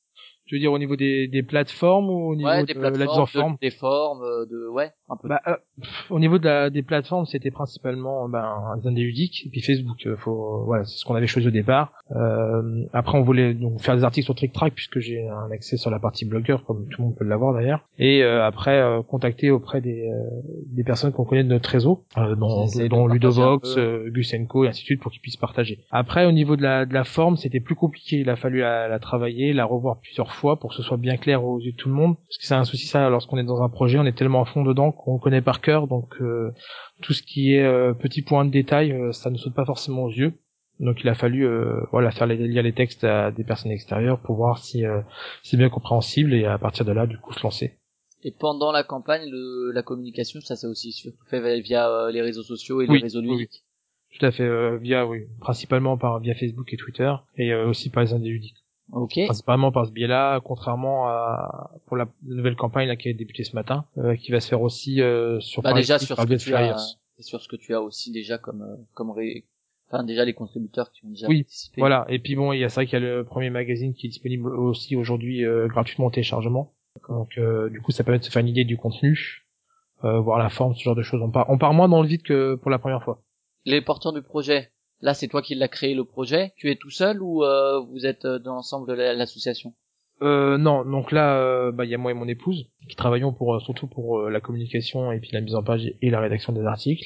Et après pour tout ce qui est donc euh, rédaction et correction, nous avons aussi des, des rédacteurs. D'accord. Tu les as recrutés comment cela C'est des Bah, des personnes que je connaissais principalement, et puis des personnes qui sont venues proposer spontanément aussi leur leur aide. Ça s'est fait comme ça, au bouche à oreille, en fait, euh, partage sur Facebook, sur Twitter, ce genre de choses. Et puis bon, les personnes m'ont contacté, euh, désireuses de, de vouloir participer aussi euh, à JDS, en fait, tout simplement. Et puis l'avantage, c'est que ça va tant sur le dossier que sur euh, des tests ou des, euh, des versus, c'est pas tellement périssable. T'as pas de date de péremption Voilà, bah c'était c'était c'était l'idée, voilà, d'avoir un magazine euh, qui puisse durer dans le temps. Que tu peux acheter euh, trois ans après sans que ce soit non plus euh, c'est pas- anachronique. C'est ça, et c'est ce qui nous a permis justement de proposer un quelque chose d'un peu plus classieux, j'ai envie de dire, avec un dos carré collé, euh, une couverture glacée, ce genre de choses qui peut être rangé dans une bibliothèque et ressorti à tout moment si on a envie de le lire en fait. C'est pas quelque chose qui euh, voilà est ponctuel et qui dans un an ne vaudra plus rien. C'était vraiment l'idée qu'on avait et c'est pour ça qu'on a mis euh, on a on a axé le magazine sur trois axes euh, principaux donc le passé, le présent et le futur et sachant que la partie future est la plus petite du magazine. C'est vrai que le passé, moi je pensais aussi, bon, on a déjà euh, deux formats classiques euh, sur le podcast, mais il y a un truc qui me plairait, c'est retour sur euh, des jeux de un an avant ou euh, voilà, c'est, je trouve que c'est intéressant de revenir justement Oui. sur ce qui s'est fait parce qu'aujourd'hui il y a tellement d'actualités qu'on en parle, on en parle beaucoup avant la sortie. Ensuite à la sortie il y a une grosse communication et finalement un an après, euh, quand on écoute des émissions d'il y a 5-6 ans, ils parlent de jeux et aujourd'hui on en a même plus parlé quoi. Bien sûr. Euh, Ah, c'est un souci actuellement effectivement. Bah c'est vrai que nous dans le magazine on a une rubrique qui s'appelle un an après justement et qui revient sur les jeux que l'on a testés il y a un an. On voir essaye si justement de voir si c'est resté Voilà. sur le devant de la scène ou si ça s'est un peu effacé. euh. parce que souvent au moment de la sortie bah il y a le buzz. Hein. Bien c'est comme ça que ça fonctionne de nos jours on va dire. Donc on en parle beaucoup. Mais euh, une fois qu'on a bah, une seule ou deux parties au compteur, ça va. On, on- jeu il est bien, il est moins bien. Et lorsqu'on a 15 ou 20 parties, il- des fois il s'avère qu'il y a des défauts, qu'on prend moins de plaisir à y jouer et ce genre de choses. Donc euh, un an après, c'est le bon délai pour euh, savoir si le jeu vaut toujours euh, le coup et s'il est toujours aussi intéressant et si le buzz était vraiment valable ou pas en fait. Et euh, au niveau de comment dire du nombre de pages là, JDS c'est? 124 pages. 124 pages. Euh, t'as eu aucun souci pour le remplir? Je pense que t'avais peut-être même du, du rab. C'était un peu compliqué par rapport à ça parce qu'au départ c'était 96 pages qui étaient prévues et dans les paliers euh, a été prévu par la suite donc des pages supplémentaires. Au départ c'était 12 pages et le palier suivant était 124 pages. Donc il a fallu en fait écrire euh, bah, 28 pages, mais c'est ça 28 pages Ouais. de plus en, en, en l'espace de 10 jours. D'accord, ouais. Donc ça a été compliqué à, ce- à ce niveau-là. Après ça n'a pas été forcément compliqué à remplir. La deuxième numéro on s'est rempli euh, sans aucun souci, ça a été beaucoup plus simple. Euh, au niveau du, du prix, donc sur les 10 euros, ça va où euh, ces 10 euros? Euh, ça va où? Alors là, ça, Concrètement, toi, le, le, le magazine coûte combien à produire? Euh, concrètement, à produire, euh, on est un peu moins de 5 euros. Un peu moins de 5 euros. T'as, tu l'as fait produire euh, dans quelle dans quelle entreprise dans Et quelle- là, donc là, c'est bah, Zao Games qui l'a imprimé en Belgique. C'est c'était un choix assez rapide ou ça a pris du temps été un choix parce que je, tra- je travaillais déjà avec lui. D'accord. ok. Donc euh, du coup, ça a été assez simple. Et puis après, j'ai fait donc plusieurs devis et c'est avéré que c'est lui qui était le plus intéressant à ce moment-là. On s'est fait assez rapidement bah, par rapport à ça. Là, pour le, à partir du second numéro, on a changé d'imprimeur parce qu'on a trouvé un moins cher. Parce que comme je l'indiquais tout à l'heure, en fait, j'ai monté mon entreprise pour pouvoir gérer JDS. Donc malheureusement, ça veut dire des charges en plus et ainsi de suite. Donc il a fallu euh, restreindre au maximum les dépenses. Euh, et donc c'est passé malheureusement par euh, le changement d'impr- d'imprimeur en fait. Donc ça, euh, impression. Après les donc 5 euros de production et Bon, à peu près. ouais. Après je les frais de port étaient euh, Était normalement à 2,50 c'est ça ouais. lorsque lorsque j'avais regardé sur sur euh, la poste lorsque je les avais appelés pour avoir des indications de tarifs et c'est avéré qu'au final c'était 3,70 par envoi. Ouais, c'est quand même 1,20€ en plus. 1,20€ en plus et ça ça nous a mis complètement dedans en fait. Là, Mhm. euh, tu es à l'équilibre quand même ou? Oui, on a réussi à voilà, on est arrivé à- au bout, on a pu payer tout, on a pu payer contrepartie et j'ai pas dû remettre de l'argent de ma poche. Donc déjà c'est une bonne chose. Il un équilibre T'as réussi à en tirer un peu de bénéfice quand même pour investir à Non, côté pas spécialement. non. Après, euh, là, c'était associatif, donc euh, le peu qui restait a servi à payer le festiludique en fait que l'on a fait euh, bah, au mois de mars et à payer euh, un futur projet aussi qu'a l'association euh, d'ouvrir un, donc un escape game euh, en Bretagne et peut-être par la suite euh, de payer peut-être quelques boîtes de jeux à- aux écoles euh, des alentours. D'accord, l'escape game, vous, vous voulez, vous voulez le monter où? Euh, alors, en fait, là où nous habitons à la chaise, près l'Oudéac. Mais bon, pour l'instant, c'est un projet, c'est en Ouais, cours. un projet, c'est quelque C'est en chose train de se bien faire. en ce moment. À mon avis, euh, ça va bien bien monter dans les années à venir, en province notamment, parce qu'à Paris, il y en a déjà pas mal, mais Oui, à Paris, il y en a beaucoup, voilà, tout Ouais. à fait. Après, c'est un projet que mon épouse a depuis euh, bah, de nombreuses années maintenant. Elle a ce projet-là avant même que ça se fasse en France. Mm. Euh, voilà, il fallait juste trouver les bonnes structures. euh, et voilà, on a eu la chance en arrivant ici d'avoir une municipalité qui nous aide énormément. Donc ça va se faire dans les mois qui viennent normalement. Donc au départ, ça se faire à titre associatif. Donc euh, du coup, le peu de bénéfices qui restait a permis euh, d'acheter euh, du coup un peu de matériel et puis de faire la communication autour, de payer quelques flyers, ce genre de choses.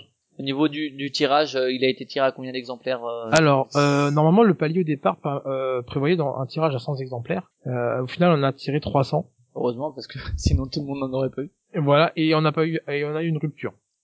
J'avais pas d'exemplaires supplémentaires, j'avais même plus d'exemplaires pour moi. Donc j'ai fait un retirage de 50 exemplaires là, euh, il y a une semaine. Donc euh, il est parti complètement parti chez les contributeurs, donc Oui, euh, 254 pour eux.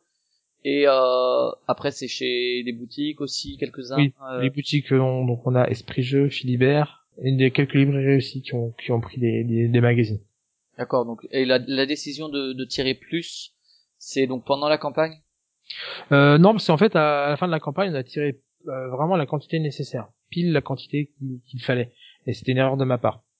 J'aurais dû en tirer plus, mais le problème, c'est que ça coûtait énorme, euh, énormément d'argent au niveau des frais de port pour faire venir euh, les exemplaires de Belgique. Donc, euh, étant donné que je payais déjà plus cher de frais de port au niveau de la poste, euh, je voulais pas que ça coûte plus cher à produire, donc euh, j'ai pris la décision de pas en tirer plus qu'il ne fallait. Et c'était une bêtise, puisqu'après, il a fallu en retirer, en fait. Au niveau de la distribution, donc tu disais dans les boutiques et sinon euh, frais de port. Donc Bah, là, la à la poste. Euh, voilà, c'était un peu compliqué. Donc on l'a reçu euh, le vendredi, un vendredi, et on a passé une grosse partie de la nuit en fait à tout mettre sous enveloppe, ainsi de suite, et pour que ça parte euh, dès le lundi. Vous aviez prévu euh, de l'ecstasy pour euh, tenir? Euh, du café, du café. du café. Ça marche aussi. Non, non, c'est vrai que c'était euh, vraiment une grosse partie. Euh, on pouvait pas vraiment prévoir en amont. On a essayé de prévoir au maximum avec des fichiers Excel, ce genre de choses pour oublier personne. Euh, voilà. Mais après, maintenant qu'on a l'expérience, ça sera mieux rodé. De ce côté-là, ça, ça devrait aller. Parce que là, le premier magazine n'était pas du coup distribué en boutique autrement que par Ulule. Par contre, pour le deuxième, il sera distribué en boutique par paille. Du coup, ça va être différent. Il y a donc euh, des jeux, ça c'est une chose. Est-ce qu'il y avait il y avait aussi un goodies euh, avec JDS Euh, oui, pour le premier, il y avait un goodies. Donc pour les 100 premiers, il y avait donc une extension de course de Rennes. Donc une extension qui était vendue en boutique, là qu'on offrait gratuitement pour les 100 premiers. Et pour le là pour le second numéro, il y aura donc un goodies, ce sera Chapèche, une carte exclusive pour Chapèche. Ça ça se prévoit, ça se fait comment les partenariats pour avoir les goodies euh en fait, ça se propose et en, en règle générale, les éditeurs aussi proposent de leur côté quelque chose. En tout cas, pour les là les deux fois, on a eu euh, la chance que les éditeurs nous proposent directement euh, un goodies pour nous donner un petit coup de main. D'accord. Et au niveau Voilà. euh, donc toi euh, tu vis pas dessus hein, j'imagine hein.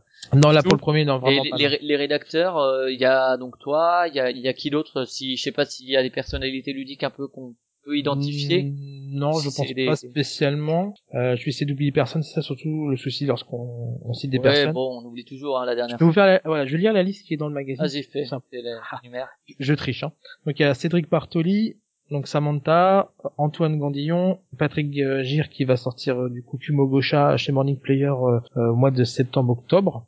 Un jeu à deux, c'est ça? Euh, oui, un jeu à deux tout à fait, avec des dés, voilà, avec du très joli matériel. Euh, Karlaft qui est donc euh, s'occupe de la partie jeu de rôle dans le magazine. Professeur qui fait donc euh, quelques vidéos sur euh, YouTube au niveau au niveau du jeu, du gameplay, de, de tout ce qui est mécanique de jeu. Et euh, Tar, Tarstaff. D'accord, oui, que celui-là, il- Voilà. il, traîne pas mal sur Trick Track. On... Voilà, et donc là pour le numéro 2, on aura euh, Philippe, euh, Philippe Tapi Moquette qui est aussi comme assez connu, Ouais. qui, qui officie sur le, le grimoire de l'alchimiste. Euh, notamment on aura euh, donc on aura lui et on aura donc euh, le gérant de la boutique BHO aussi qui nous a fait un joli article euh, sur les jeux de figurines. Et euh, ces rédacteurs, donc, euh, est-ce que c'est du pur bénévolat ou est-ce Pour l'instant oui. contrepartie J'imagine le magazine peut-être en contrepartie. Euh, oui voilà, on, on leur envoie un magazine. Bah après pour le premier numéro, euh, je les remercie grandement parce qu'ils ont tous participé euh, sur le Ulule. Euh, vraiment un, un très très joli coup de pouce de leur part.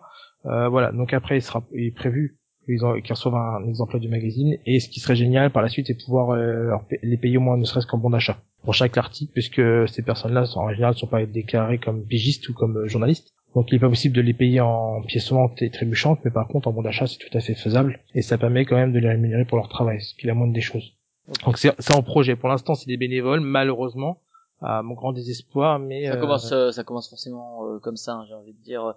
Enfin, malheureusement, c'est que si tu regardes par exemple Ludovox euh, qui sont lancés, qui ont essayé de monter un quand même un business autour, disons, ceux-là sont un peu une exception, mais c'est peut-être que c'est justement le futur de, de de la création de sites jeux de société. Mais c'est vrai qu'au début, ça ça reste du bénévolat, des gens qui ont plus mais qui veulent bien un peu participer. Hein. Oui, tout à fait. Bah, c'est vrai que c'est encore une fois, on en revient à la passion.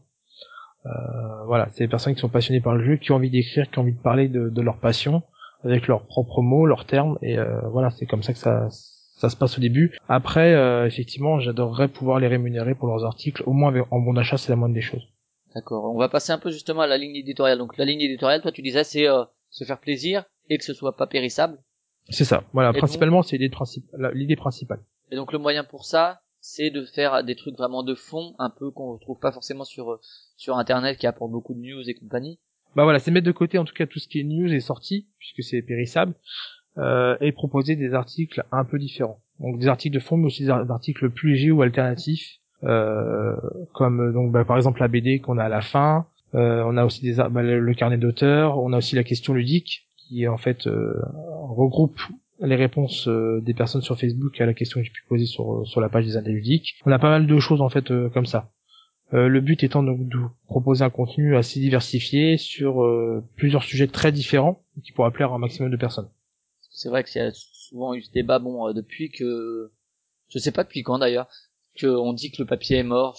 Depuis Internet, c'est flagrant, mais je me demande. Oui, depuis il Internet. il y avait pas déjà avant un peu cette idée, un peu comme euh, comme la bah, musique euh, qui.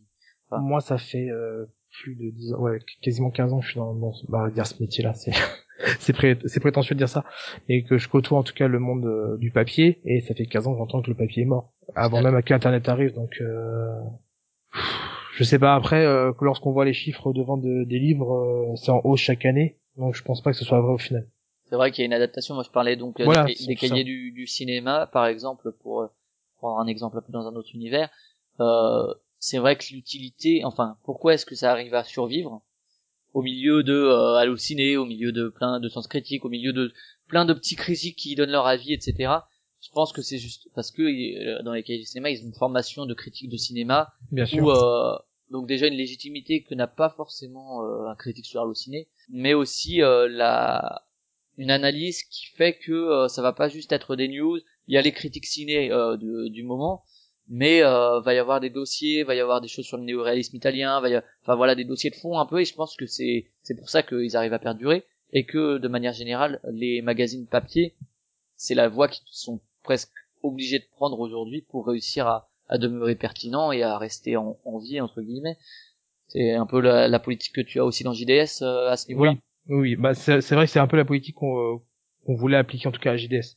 Euh, proposer quelque chose qui dure dans le temps et euh, qui soit comme euh, joli, qui soit pas que de la consommation quelque part. voilà pour pour nous, on va dire pour nous, j'ai envie de dire pour moi plutôt, la consommation là sur internet, on va, on clique, on lit notre article, on passe à autre chose malheureusement. Tout ce qui est papier, on va le conserver, on va le mettre dans une bibliothèque, on va l'emmener avec nous dans le train, dans les en voiture, dans les toilettes. J'ai pas envie de dire les toilettes. Mais, mais voilà, c'est l'idée en tout cas. En tout cas, c'est ce que j'ai entendu dire. Mais voilà, on peut lire un peu partout et c'est voilà, c'est pas le même rapport à, à, la lecture, je pense, euh, avec le format papier que l'on pourrait avoir avec euh, Internet.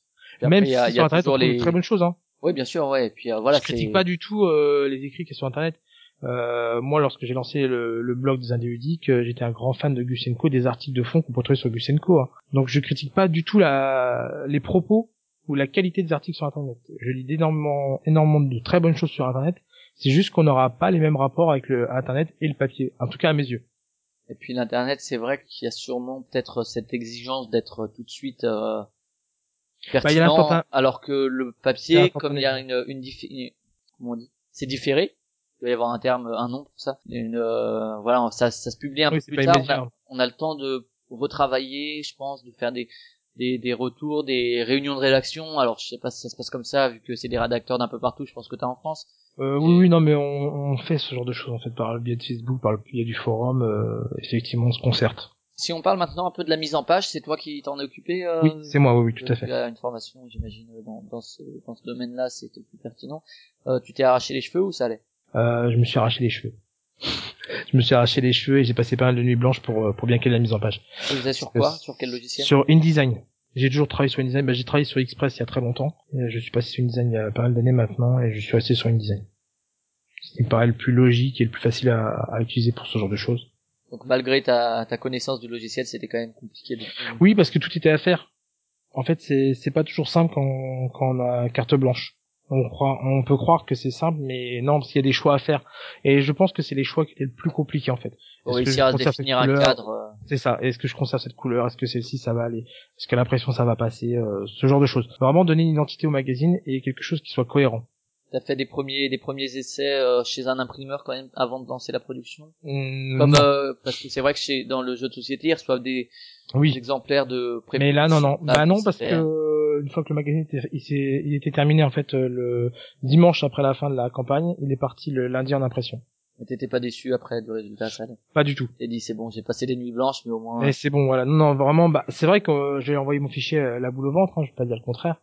Et euh, lorsque j'ai reçu, bah, c'est un vrai soulagement. On a le produit en main, on est heureux, on voit que ça correspond presque à ce qu'on avait, ce qu'on prévoyait. Donc euh, non, ça, ça a été un vrai soulagement. Et là, pour le pour le prochain numéro, ce sera beaucoup plus simple, je pense. Justement, on va parler un peu de ça. Donc, on en a déjà parlé. Donc, c'est pas un one shot, euh, mais à la Non. base, à la, avant, quand tu as pensé le projet, tu t'es dit j'essaye avec un et si ça marche, je continue, ou bien tu t'es dit je fais celui. Est-ce que tu avais déjà l'idée de pérenniser un peu le projet? Bah, c'est un peu compliqué en fait. Parce qu'au départ, l'idée c'était de, de proposer un magazine avec un jeu et euh, pourquoi pas un jeu, on va dire euh, un peu comme l'édition Atlas où il y a, on a une pièce dans chaque numéro. Donc là, l'idée c'était de proposer un jeu, euh, une partie, en fait un jeu qui peut jouer tout seul, un autre jeu qui peut jouer tout seul et lorsqu'on rassemble l'ensemble avec le dernier numéro, on a un gros jeu euh, complet. Euh, le problème c'était le souci financier. Parce que pour faire ça, vous faites une campagne qui montait à 60 000 euros facile, donc avec des risques de pas atteindre l'objectif puisque c'est un montant vraiment important. Donc du coup, euh, plutôt que de prendre un risque, pendant longtemps j'hésitais entre soit faire un magazine papier, soit faire un magazine sur le web pour tester le produit, voir s'il y avait des personnes qui s'intéressaient, ainsi de suite. Et après avoir plusieurs, fait plusieurs études, il s'est avéré que les personnes attendaient un magazine papier. Donc euh, Les études, tu les as fait sur combien de temps euh, sur deux mois, deux mois principalement Facebook ou les, les personnes que je connaissais en fait, euh, des amis, ce genre de choses. Et euh, bah voilà, on s'est lancé, on a dit bon bah on lance une campagne, on lance un premier numéro, on verra ce que ça donne. Et à partir de, à partir de là, on analysera euh, les chiffres, on analysera les réactions des personnes, les retours des personnes, surtout c'est primordial, et on va voir ce qui ce qui va se faire. Donc là, l'idée c'est de plutôt partir sur une saison, donc euh, de découper en fait les numéros de en, saison. Donc là, le premier numéro, euh, les prochains numéros qui, qui seront peut-être si la campagne arrive jusqu'au bout là, euh, feront partie de la première saison et après en fait relancer une campagne pour chaque nouvelle saison. Et euh, c'est comme ça qu'on a défini la chose. Comme ça, ça me permettra de, de changer certaines choses, aussi bien la maquette si on a envie de la changer, euh, le sujet, la façon de proposer des jeux à l'intérieur ou des goodies ou la façon de financer le projet euh, à chaque nouvelle saison. Et donc, il a été financé le 28 mars. Euh, les gens l'ont reçu quand à peu près? Euh, il a été financé le 28 mars, ils ont dû recevoir vers le 20 avril, je crois. Vers le 20 avril. Donc, euh, est-ce que est-ce que tu as attendu que les gens le, le reçoivent, le consultent et te fassent des retours pour euh, te dire ok, je continue, je lance la suite, ou bien à partir du moment où c'était financé avec le succès que ça a eu, tu t'es dit ok, j'ai quand même une bonne base, ça a fonctionné vraiment au-delà de ce que j'espérais, donc je vais me dire, je vais pérenniser le projet et je vais aller plus loin. En fait, il y a un aspect très important qui, qui s'est passé pendant euh, la campagne, c'est euh, la motivation, qui a été énormément boostée par les retours des personnes directement pendant la campagne, sur le fait qu'il y a un nouveau magazine qui sort, un nouveau magazine qui semble, bah, on va dire innovant, mais qui semble différent de ce qui se faisait déjà. Euh, donc du coup, ça s'est fait vraiment en amont. euh, pendant la campagne, on s'est dit bon, on va lancer sûrement un deuxième numéro, puisqu'on m'a demandé aussi énormément d'abonnements. Est-ce qu'il y aura un abonnement ça serait possible d'abonner, de s'abonner Donc les, les personnes qui ont, on va dire, pledgé euh, pour le premier, euh, était déjà parti du principe que ce serait quelque chose qui durerait dans le temps. Donc donc- à partir de là, vu que les retours étaient bons et allaient dans ce sens-là, on s'est dit que voilà, on continuera la chose euh, aussi longtemps qu'on pourrait. Et donc le choix c'est tout de suite fait de faire un, un abonnement ou bien tu t'es dit on va faire à chaque fois euh, un financement pour un numéro? Alors en fait, cette partie-là était très très très très complexe. Euh, on a fait énormément de calculs euh, pour voir ça. Parce qu'au au départ, du coup, vu que l'abonnement était demandé, on était parti sur un abonnement. Mais euh, comme pour tout, euh, pour avoir des tarifs intéressants, il faut augmenter le, le- les quantités de, production. Le souci, c'est qu'en augmentant les quantités de production, euh, on augmente aussi l'objectif à atteindre. Donc ça nous faisait monter des, des, des paliers vraiment très très très importants. Donc on est revenu à la baisse, on a essayé de voir de payer du coup une campagne pour chaque numéro.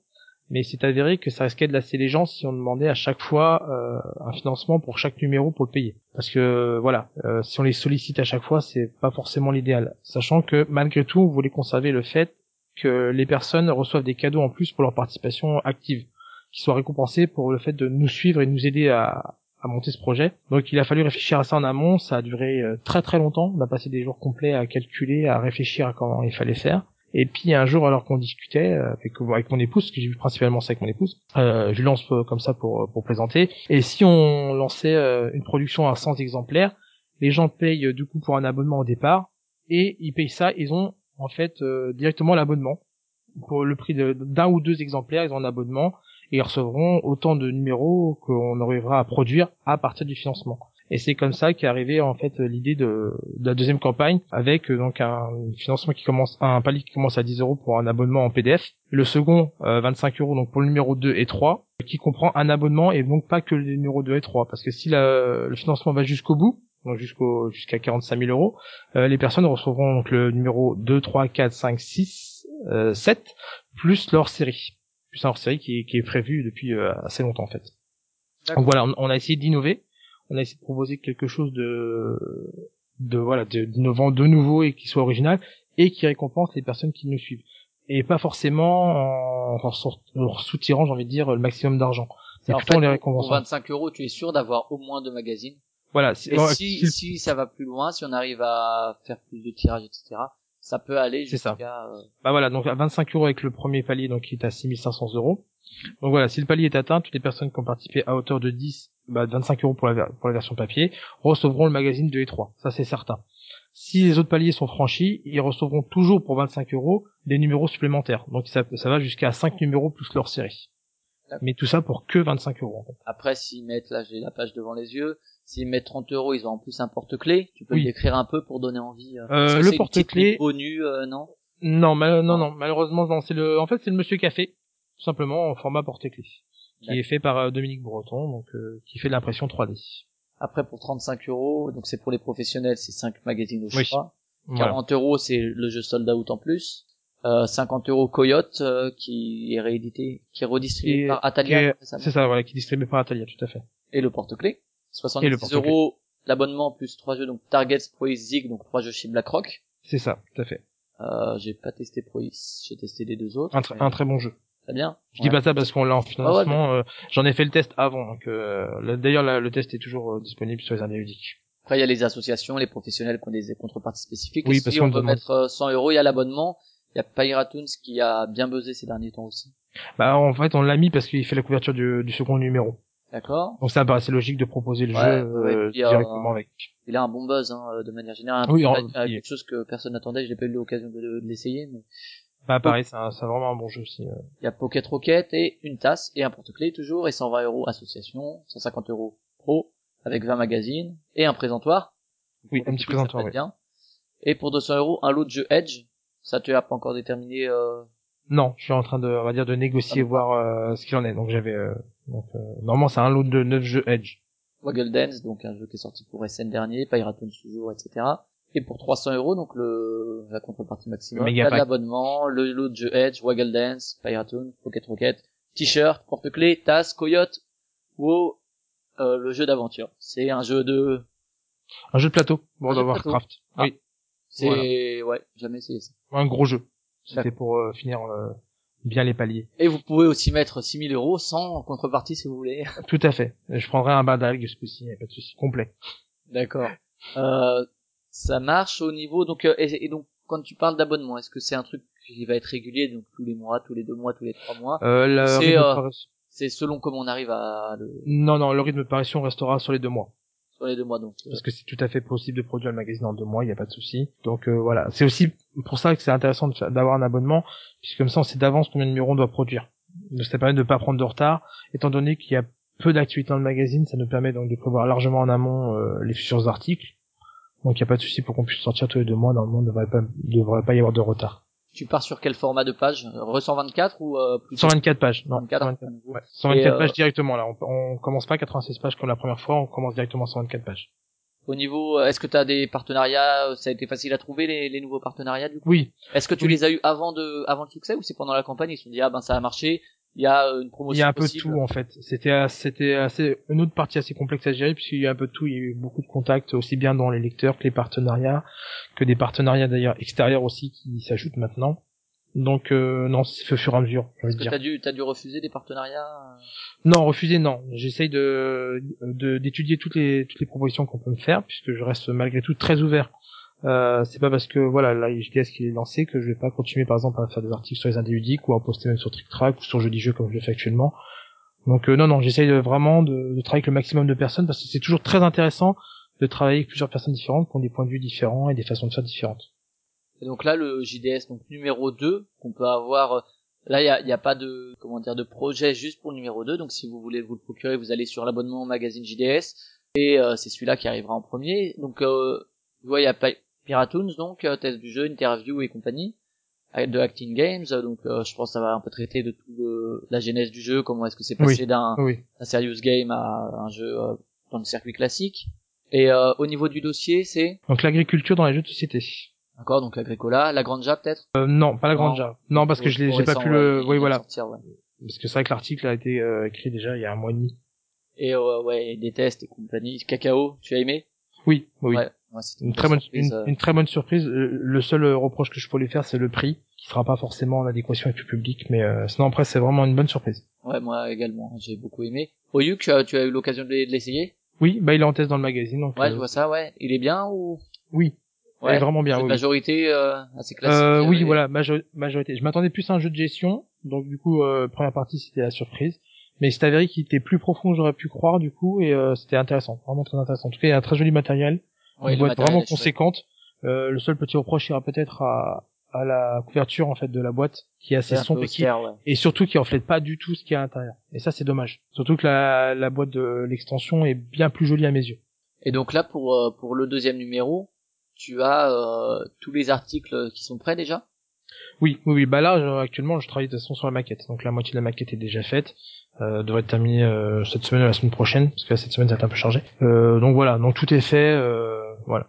Là, t'es parti, t'es parti sur une campagne un peu plus longue, je vois. Donc, quand vous écouterez le Oui, 30 podcast, euh, il y aura encore euh, la campagne. hein. Donc, euh, sur Ulule, vous cherchez euh, JDS et vous tombez tout de suite dessus.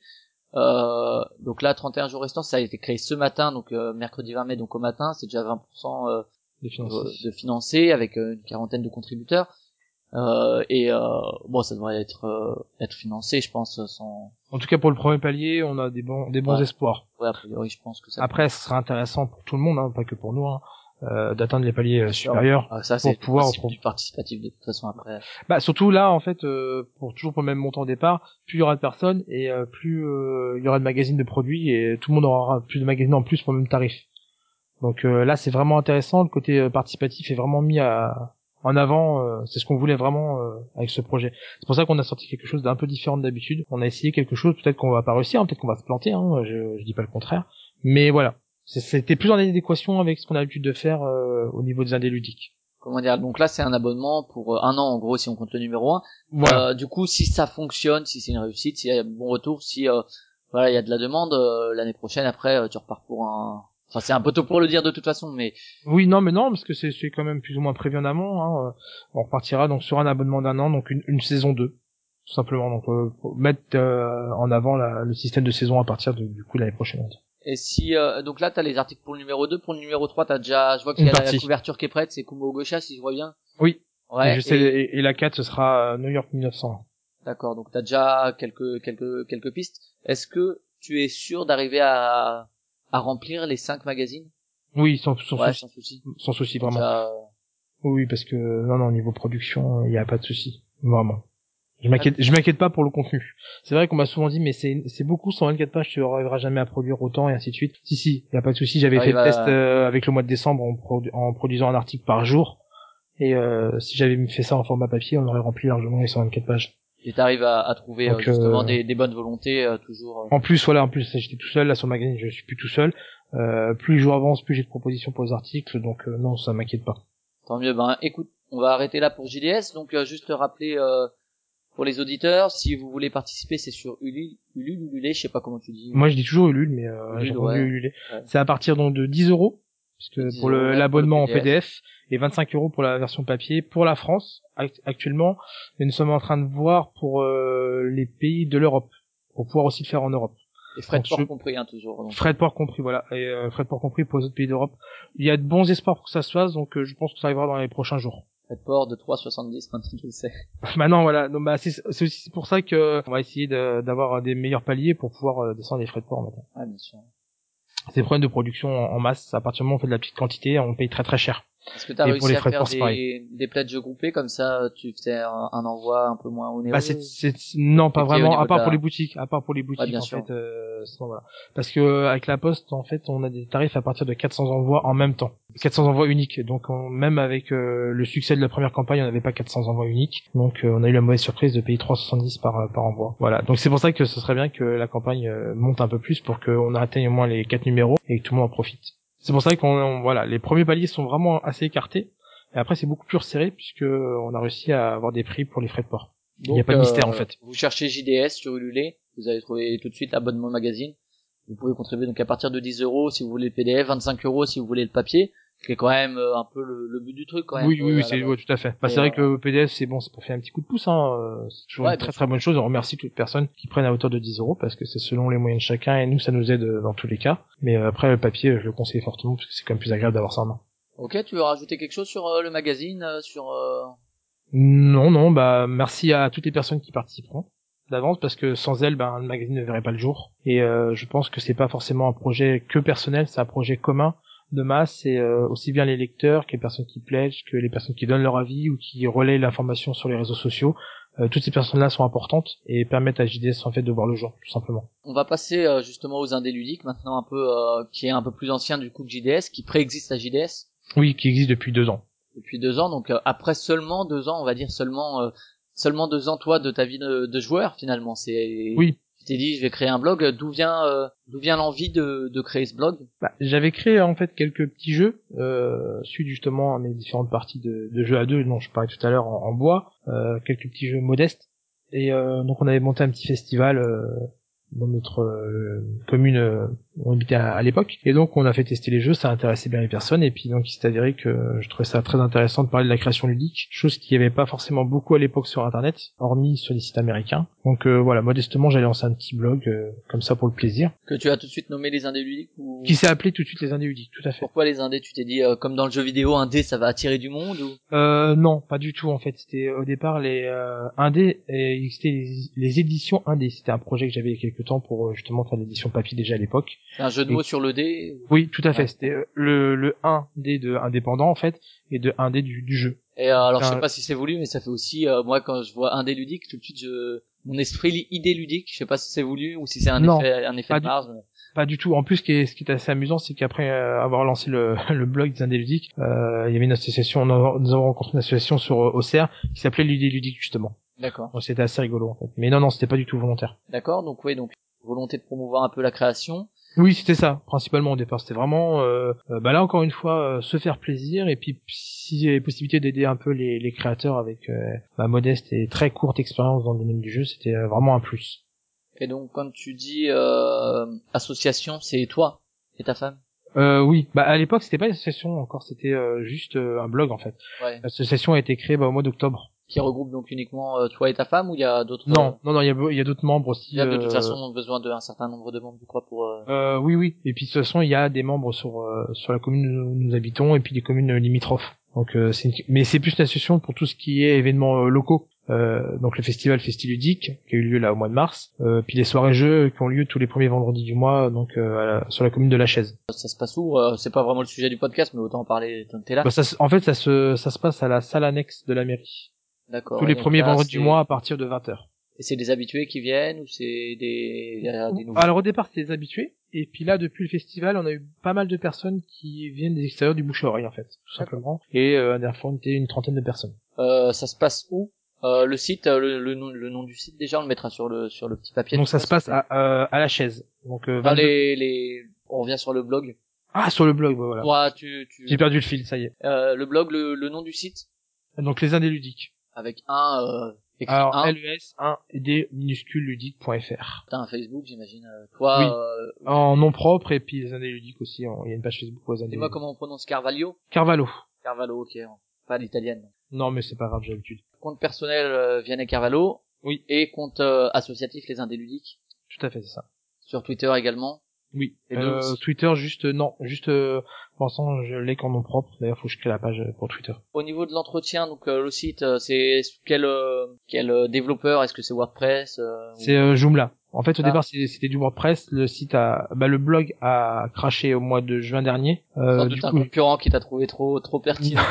non, je crois que c'était un souci avec OVH. J'ai jamais réussi à vraiment identifier le problème. Euh, donc j'ai tout perdu à ce moment-là. Et euh, bah du coup, on, on a eu l'envie de créer l'association et du coup de faire un site à partir de, de là et de revenir à du Joomla en fait, tout simplement. Puis par rapport à ce qu'on voulait proposer en annexe, euh, aussi bien au niveau du calendrier que des, euh, des jeux à télécharger, que de la mise en page, ce genre de choses. Donc pour l'instant, c'est du Joomla.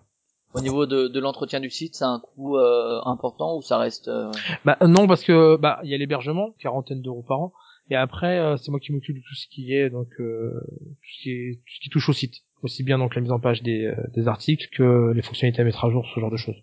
D'accord, ouais, donc ça te prend, ça a un coût, mais en temps, quoi. En temps, encore une fois, oui. Ah, de toute façon, euh, voilà, c'est surtout des coûts euh, temporels. Après, en termes financiers, euh, nous n'aurions pas les moyens de toute façon de, de payer euh, quelqu'un d'extérieur pour l'instant. Au niveau, euh, j'ai vu que assez rapidement, quand l'espace blogueur a été ouvert sur TrickTrack, tu as publié toi aussi, donc sous le pseudo d'Artelius. Euh, C'est ça. Et en fait, c'est ce qu'il y avait sur les indés ludiques, tu le copiais-collais plus ou moins sur TrickTrack.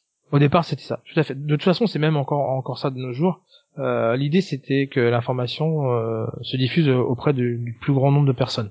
La pertinence de, de publier sur TrickTrack, c'est juste que de pouvoir toucher un public plus large, parce que c'est vrai que C'est ça. Est-ce que est-ce que t'as un retour de ça? Est-ce que les gens qui vont sur TrickTrack vont sur les ludiques après? Parce que Euh, du a- coup, le fait, de, visites, le fait de publier sur TrickTrack, et ben ça se centralise peut-être là-dessus en effaçant les indés ludiques, non? Je sais pas. Non, pas forcément, parce que c'est pas le même public en fait, tout simplement. Et euh, on a aussi des visites euh, des personnes qui viennent de Trick Track. Donc euh, ça a pas fait de mal et ça aurait été dommage de passer à côté, vraiment, véritablement. Aussi bien pour le fait de partager l'information et ses envies et de communiquer avec d'autres personnes, parce que le fait de, de, de publier sur Trick Track a été vraiment un gros coup de pouce.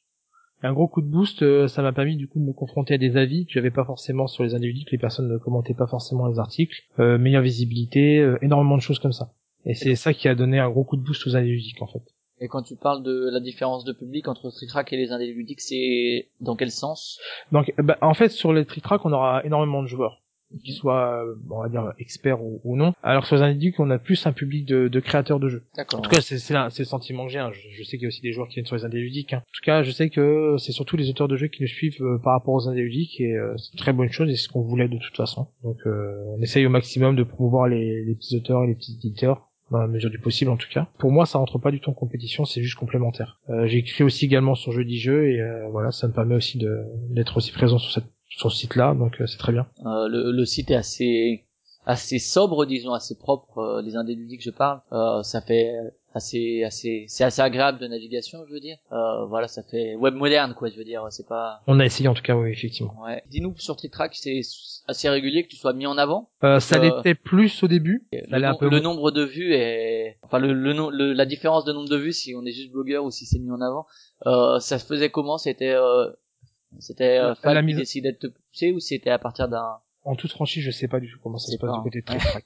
je suis, honnête- je sais que d'après ce que j'ai comme information, à partir du moment où ça leur semble pertinent ou que ça les intéresse, ça. ils le mettent en avant. Là par Mais exemple, après, il y a aucune règle. ils l'ont mis en avant, ce qui fait. Oui, bah j'ai découvert ça il y a limite avant de faire l'interview en fait. C'est vraiment un grand coup de pouce de leur part et je les remercie euh, vraiment pour ça.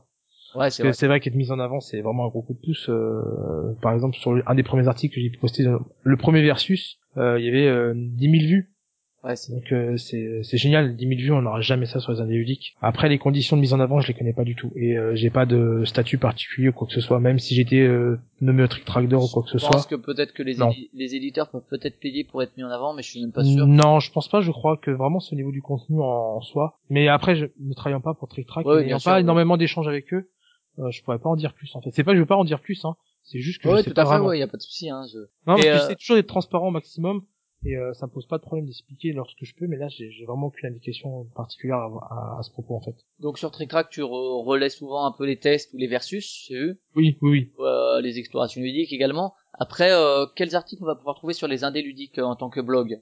Il y a donc les tests, les versus. On va retrouver la même chose principalement. On va retrouver, euh, non, il y a une, une certaine exclusivité, euh, c'est les cafés d'honneur qui mettent en avant du coup euh, un auteur, un éditeur, un créateur, euh, quelqu'un euh, que j'ai envie de, de mettre en avant en fait pour son travail. On a eu euh, il y a pas longtemps euh, Geeklet pour ce donc pour la mise en ligne de Board Game Angels.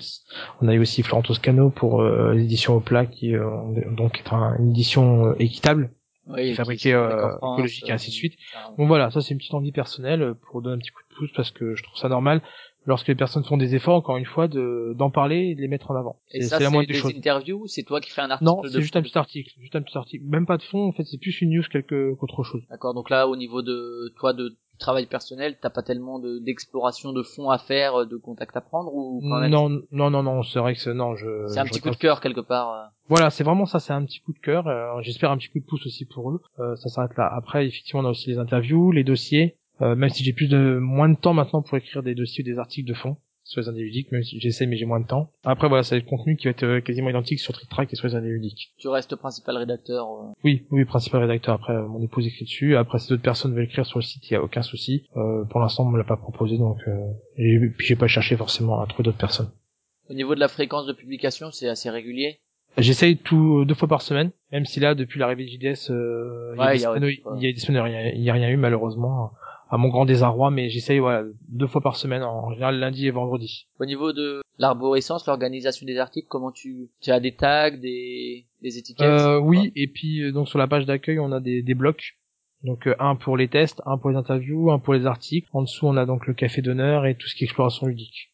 Oui, la navigation est très- assez. euh, Voilà, j'essaie de séparer euh, chaque catégorie parce que je, je suis parti du principe que les personnes venaient pas forcément pour la même chose et ça permet de mettre en avant du coup le dernier article dans cette catégorie. En plus du slide qu'on a en fait en haut qui permet de, de coup de voir la totalité des derniers des 12 derniers articles. D'accord. Tu as une euh, des retours un peu sur le, le, le nombre de vues, etc. Ou On est à c'est c'est en progression depuis que ça a été créé? oui euh, oui oui c'est en progrès. En fait, il y a eu beaucoup de visites au, au départ. Après, il y a eu un creux, bien sûr, à- lors du crash. Et là, depuis le début de l'année, c'est en progression. On est entre 350 et 400 visites du jour. Alors certes, c'est pas énorme, mais euh, pour Ouais, le ouais, petit c'est- site que c'est, euh, moi, ça j'en, suis content déjà. Oui, toi, justement, le l'envie de faire un blog, c'était de te faire plaisir et que tu voyais qu'il y avait un peu ça à explorer.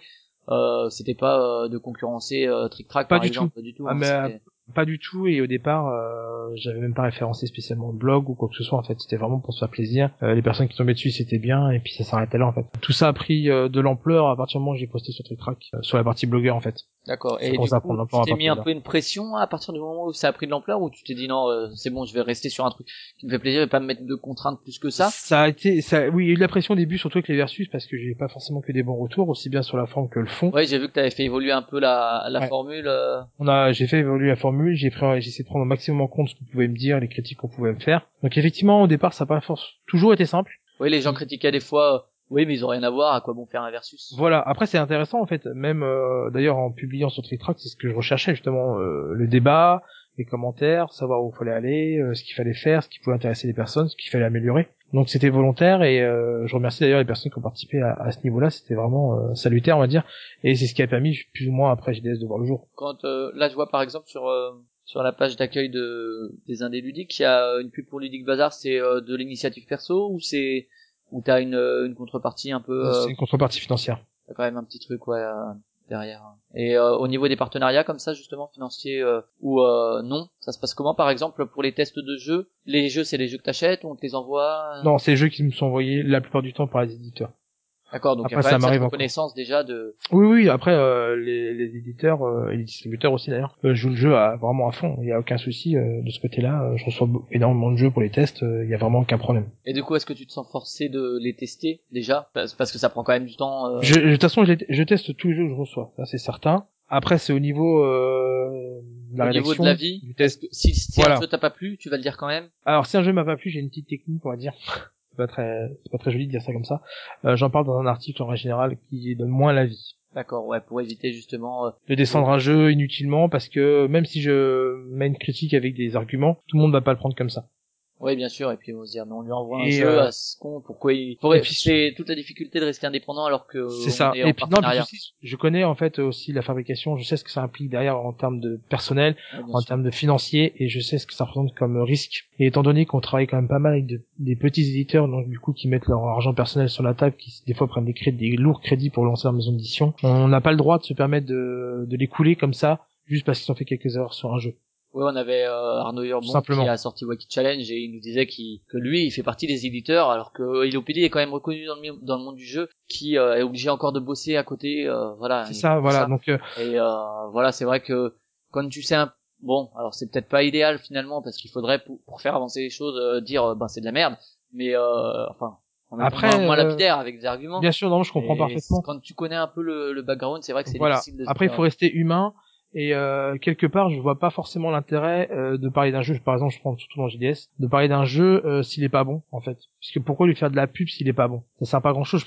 Moi, quand j'ai écrit un article, j'ai envie de parler d'un jeu qui m'a plu, de, de dire pourquoi il m'a plu, euh, pourquoi il est bien, euh, dire pourquoi il est mauvais. Autant pas en parler, ça fait moins de pub et hop, ça passe à la trappe. S'il est mauvais, de toute façon, il mérite pas forcément d'être acheté. Donc euh, voilà. Après, en général, c'est vrai que tu essayes quand même de pondérer ton avis en mettant en avant quelques petits points. euh, Toujours, voilà. Après, si je vois des, des défauts, euh, c'est pas non plus, ce serait pas honnête vis-à-vis des lecteurs cette fois-ci de dissimuler ou de les cacher. A un défaut, euh, on doit en parler. Après, si le jeu est vraiment mauvais ou vraiment pas plu, euh, il faut en parler d'une autre manière. Voilà. C'est une autre manière. Après, descendre pour descendre, de toute façon, je vois pas forcément l'intérêt. Euh, voilà, écrire qu'un jeu, euh, on va dire c'est de la merde, euh, si c'est pas argumenté ou si c'est lapidaire, euh, lorsqu'on sait le travail qu'il y a derrière, des fois, euh, non, ce serait pas, ce serait pas honnête pour l'éditeur. D'accord. Au niveau de l'organi de la préparation, disons, pas pour les tests ou quoi, ou là c'est peut-être plus. euh, Si tiens les, les tests, combien de temps est-ce que, combien de fois tu les tu les joues euh, avant de. Alors, ce que j'essaie de faire, c'est déjà une partie dans chaque configuration. Ça, c'est, on va dire, le minimum requis. Et en général, minimum 5 parties. D'accord, ouais, donc il y a quand même un vrai travail de. de Ouais, il y a un vrai travail. Faire le test, c'est pas oh j'ai joué une fois euh, ça passe. Ça, ça Jamais, jamais a une seule fois. 6 heures, ça m'a fait chier, c'est nul. Euh, T'arrives quand même à essayer de tester un peu différentes configurations et compagnie, ouais, donc c'est quand même. C'est pour ça que des fois, entre le moment où je reçois le jeu et au moment où la- le test est fait, c'est un peu long. Surtout pour les plus gros jeux où il y a une heure ou deux, ou deux jeux de partie, euh, faut trouver le temps de le faire. Ça devient plus complexe. pour les dossiers par exemple ça te prend combien de temps à préparer? Ou euh, pour les ouais pour les trucs qui demandent un peu de travail de de relation à l'éditeur ou de euh, voilà de d'informations annexes En fait, ça dépend du, du sujet du, du dossier. Si je prends le dossier sur euh, les cartes euh, japonaises, le jeu de cartes au Japon, euh, qui est un dossier découpé en quatre parties qui est, bon, qui commence à dater, mais euh, ça m'a pris une semaine de travail euh, complète. Mais quand je dis de 8 heures par jour, j'ai pris une semaine de vacances en fait et j'ai fait le dossier pendant mes vacances. Donc là, c'était un autour des 30 heures de travail pour faire ce dossier-là. Mais après, euh, c'est rarement autant de travail pour un dossier. Hein. Ça, c'était vraiment un cas exceptionnel. Après, pour un dossier, il faut compter une dizaine d'heures, je pense, à peu près. Un Ah, article, c'est plus court et après, c'est plus long. Ça dépend. En fait, ça dépend de ce qu'on met, euh, ce qu'on met dedans et de la taille du jeu. ok je, je reviens juste sur JDS là il est en téléchargement sur les indés ludiques c'est ça Oui, que tu disais? C'est ça. euh, il y a déjà eu des beaucoup de téléchargements depuis qu'il est mis à disposition gratuitement? Euh, la dernière fois que j'ai regardé, maintenant il y a un bout de temps, c'était le début de l'interview, on était à 200, 200 téléchargements ah oui tout, tout de même il est en à disposition depuis combien de temps? Euh, depuis ce matin 8 heures. depuis ce matin ouais donc euh, Depuis ce matin 8 heures, euh, sans inscription, gratuitement. Sans inscription, donc euh, les personnes peuvent aller euh, sur la page et le télécharger. donc les gens se renseignent quand même un peu avant de avant de, de Oui, bah, c'était l'idée C'était l'idée en fait. Puis euh, maintenant que le magazine sorti papier est sorti, autant qu'il soit diffusé le plus largement possible et qu'il soit diffusé auprès des personnes qui n'ont pas forcément les moyens d'acheter la version papier ou PDF. C'est toujours l'idée en fait de partager l'information au maximum. D'accord. Au niveau des retours, euh, tu parlais de ceux sur Tritrack euh, des fois un peu un peu dur. euh, bon, c'est nécessaire de toute façon les retours durs. Oui, oui, tout à fait. Mais euh, quel retour tu as eu sinon euh, d'autres- Pour euh, pour JDS, Non, pour les indés ludiques. euh, Pour les pour, indiludiques, euh, euh, bah là actuellement maintenant c'est beaucoup plus calme qu'au début de, des articles sur Trick Track, donc euh, en, en général ils sont plutôt bons. J'ai pas j'ai pas forcément à me plaindre à part des erreurs d'orthographe ou ce genre de choses. T'as pas eu de retour négatif de la part de certains euh, certains éditeurs? Non, Non. ça m'a ça m'a dû m'arriver une seule fois et on a on va dire trouvé un compromis, je me comprends. Euh, voilà l'article est pas paru et puis voilà en fait tout simplement. Ça a pas été plus loin que ça. Euh, non parce qu'encore une fois j'essaye euh, d'être le plus cordial et de me mettre à la place de la personne qui Ouais, d'être diplomate quoi. De... Déjà, et puis se mettre donc du coup aussi bien à la place de l'auteur qui a passé des fois un temps mais incommensurable sur un jeu pour l'équilibrer, faire les festivals, ainsi de suite, et le le- l'éditeur qui a passé aussi bien du temps euh, pour faire le produit que l'investissement financier. Donc euh, à partir de là, j'ai pour habitude en général de- d'envoyer l'article, surtout lorsqu'il va être mauvais ou qu'il va décrier le jeu, à l'éditeur ou à l'auteur auparavant, pour qu'on puisse en parler, qu'il n'ait pas la mauvaise surprise de le découvrir euh, un beau matin pendant son café en allant sur internet. Tu leur transmets quand même avant pour, euh, pour Voilà, leur- je sais que ça plaît pas forcément à tout le monde et pas, que pas forcément euh, en d'ailleurs en modifiant le contenu, mais juste pour Non, informer. non, bah, voilà. juste pour informer. Voilà. En, en plus, je fais ça au départ pour une bonne raison, c'est surtout pour qu'il lise la partie des règles, au cas où je me serais trompé sur l'explication des règles, parce que c'est pas forcément simple à, à écrire, à décrire et à condenser. Donc euh, je fais surtout ça pour euh, qu'il relise la partie des règles et si jamais euh, bah, malheureusement la vie est, plus- est plutôt négatif, qu'il n'ait pas la mauvaise surprise de le découvrir comme ça sans le savoir. Est-ce que du coup, il t'est arrivé de, de retravailler un article après un contact, que ce soit au niveau des règles justement, ou au niveau euh, parce qu'on t'a dit euh, ouais, écoute là, euh, de mettre une petite nota bene, euh, par exemple, si euh, voilà le matériel est pourri, Hmm. mais euh, il y a plein d'explications qui peuvent expliquer ça. Euh, bah pour les règles, oui, ça m'est déjà arrivé de modifier les règles quand je me trompe, bien entendu. Après, euh, ces articles ne plaisaient pas, ils sont pas publiés directement, c'est plus simple que ça en fait. Et c'est m'est arrivé donc d'avoir un petit nota bene avec euh, Zombie 15. Euh, Guillaume Lemery m'a directement donné une indication que j'ai rajouté directement dans, l'article. Donc une petite nota bene directement de l'auteur, c'est indiqué comme ça en plus. Et c'est une chose que j'aurais bien aimé faire en fait avec plus de jeux.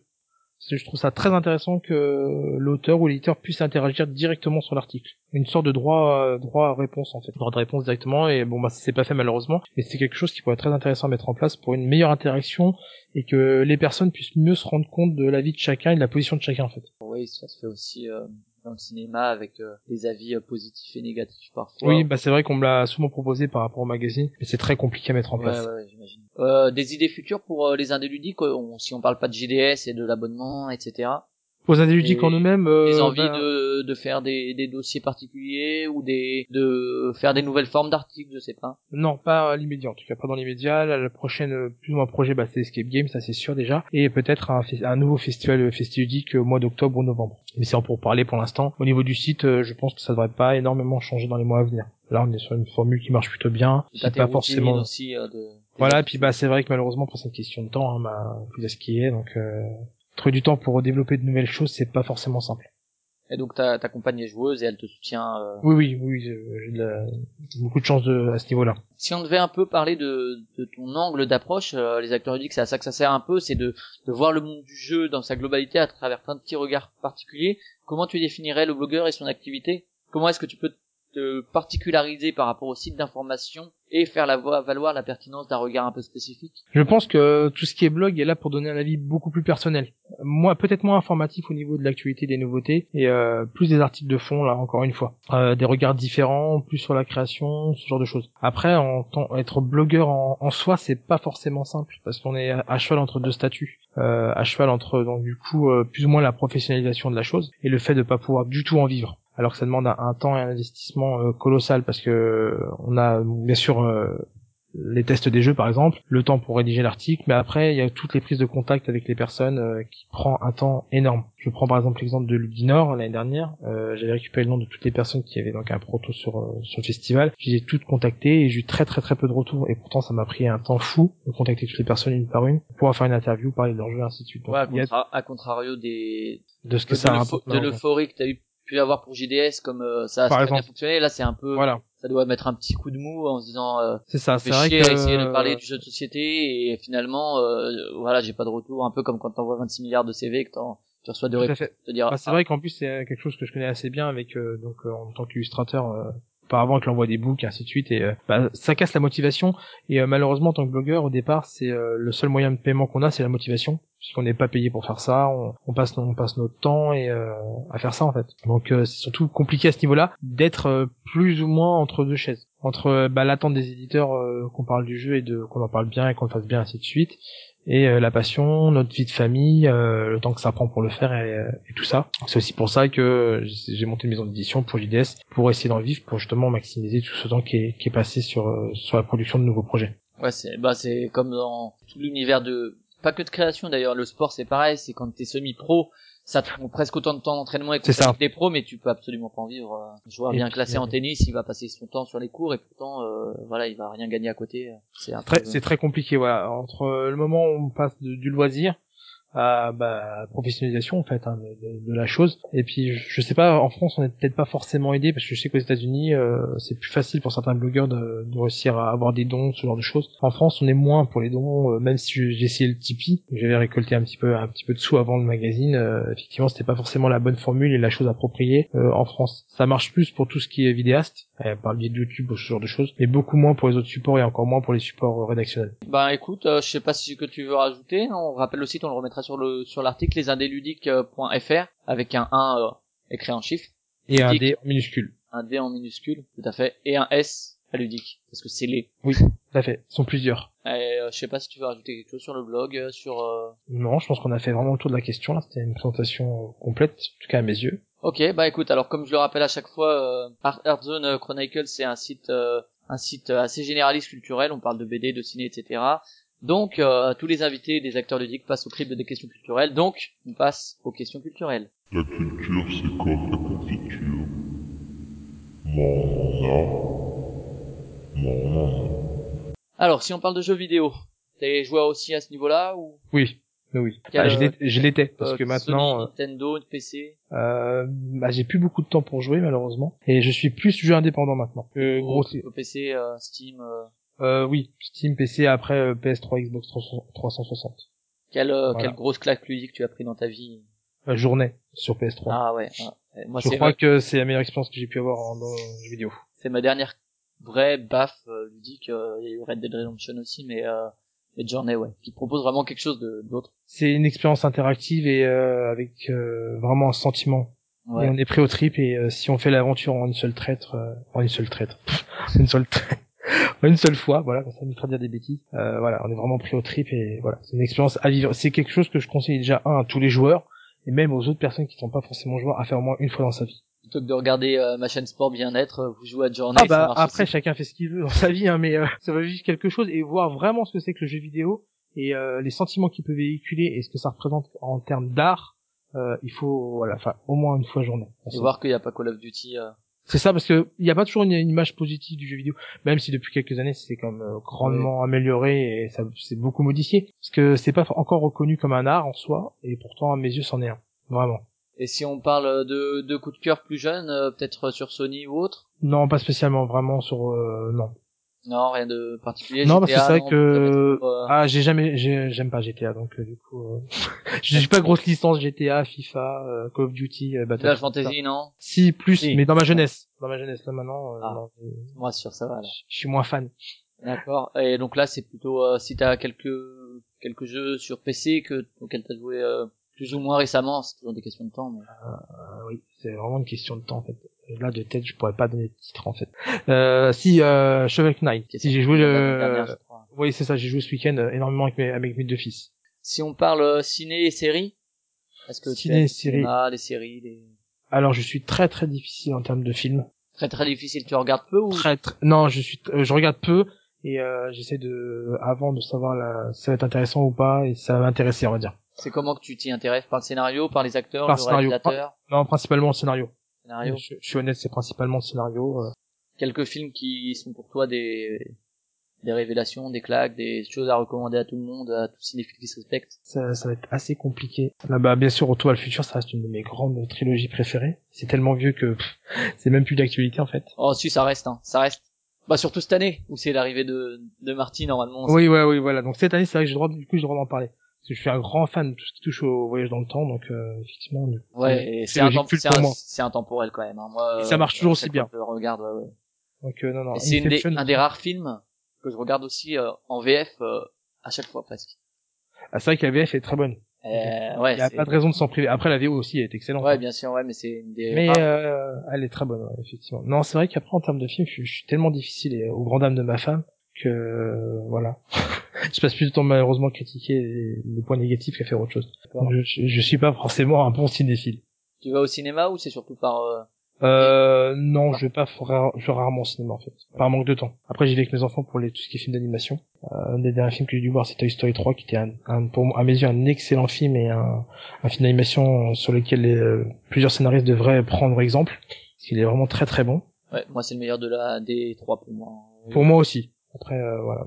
Non, je vais pas, je vais pas très souvent au cinéma. J'ai pas vraiment l'occasion en fait d'y aller. Et puis souvent quand je me dis ah tiens je verrais bien tel film, ah bah il est déjà sorti en DVD. Bon bah, d'accord il est plus au cinéma donc euh, tant pis. donc non je suis, sur, je suis en retard sur l'activité euh, cinématographique, c'est quelque chose d'assez horrible. Quand tu dis que t'es difficile, c'est qu'il y a peu de choses qui te plaisent ou c'est que t'es un vieux con et que t'aimes que les films euh, Non c'est qu'il y a peu de choses qui me plaisent et je suis assez tatillon en fait. Donc c'est pas bien. Surtout ce qui va être euh, faux raccord, un peu. Euh, voilà faux ouais. accord, euh, incohérence scénaristique, ce genre de choses. Lucie, tu as adoré. J'ai détesté. Ouais, Mais après, après j'ai bien rigolé.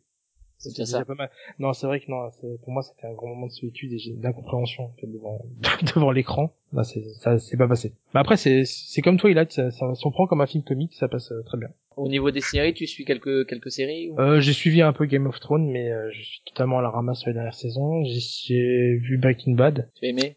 Euh, j'ai aimé, sauf les derniers épisodes qui, après ce que j'ai lu, devaient être très très bons et qui m'ont déçu. Ah bah. c'est un peu dommage.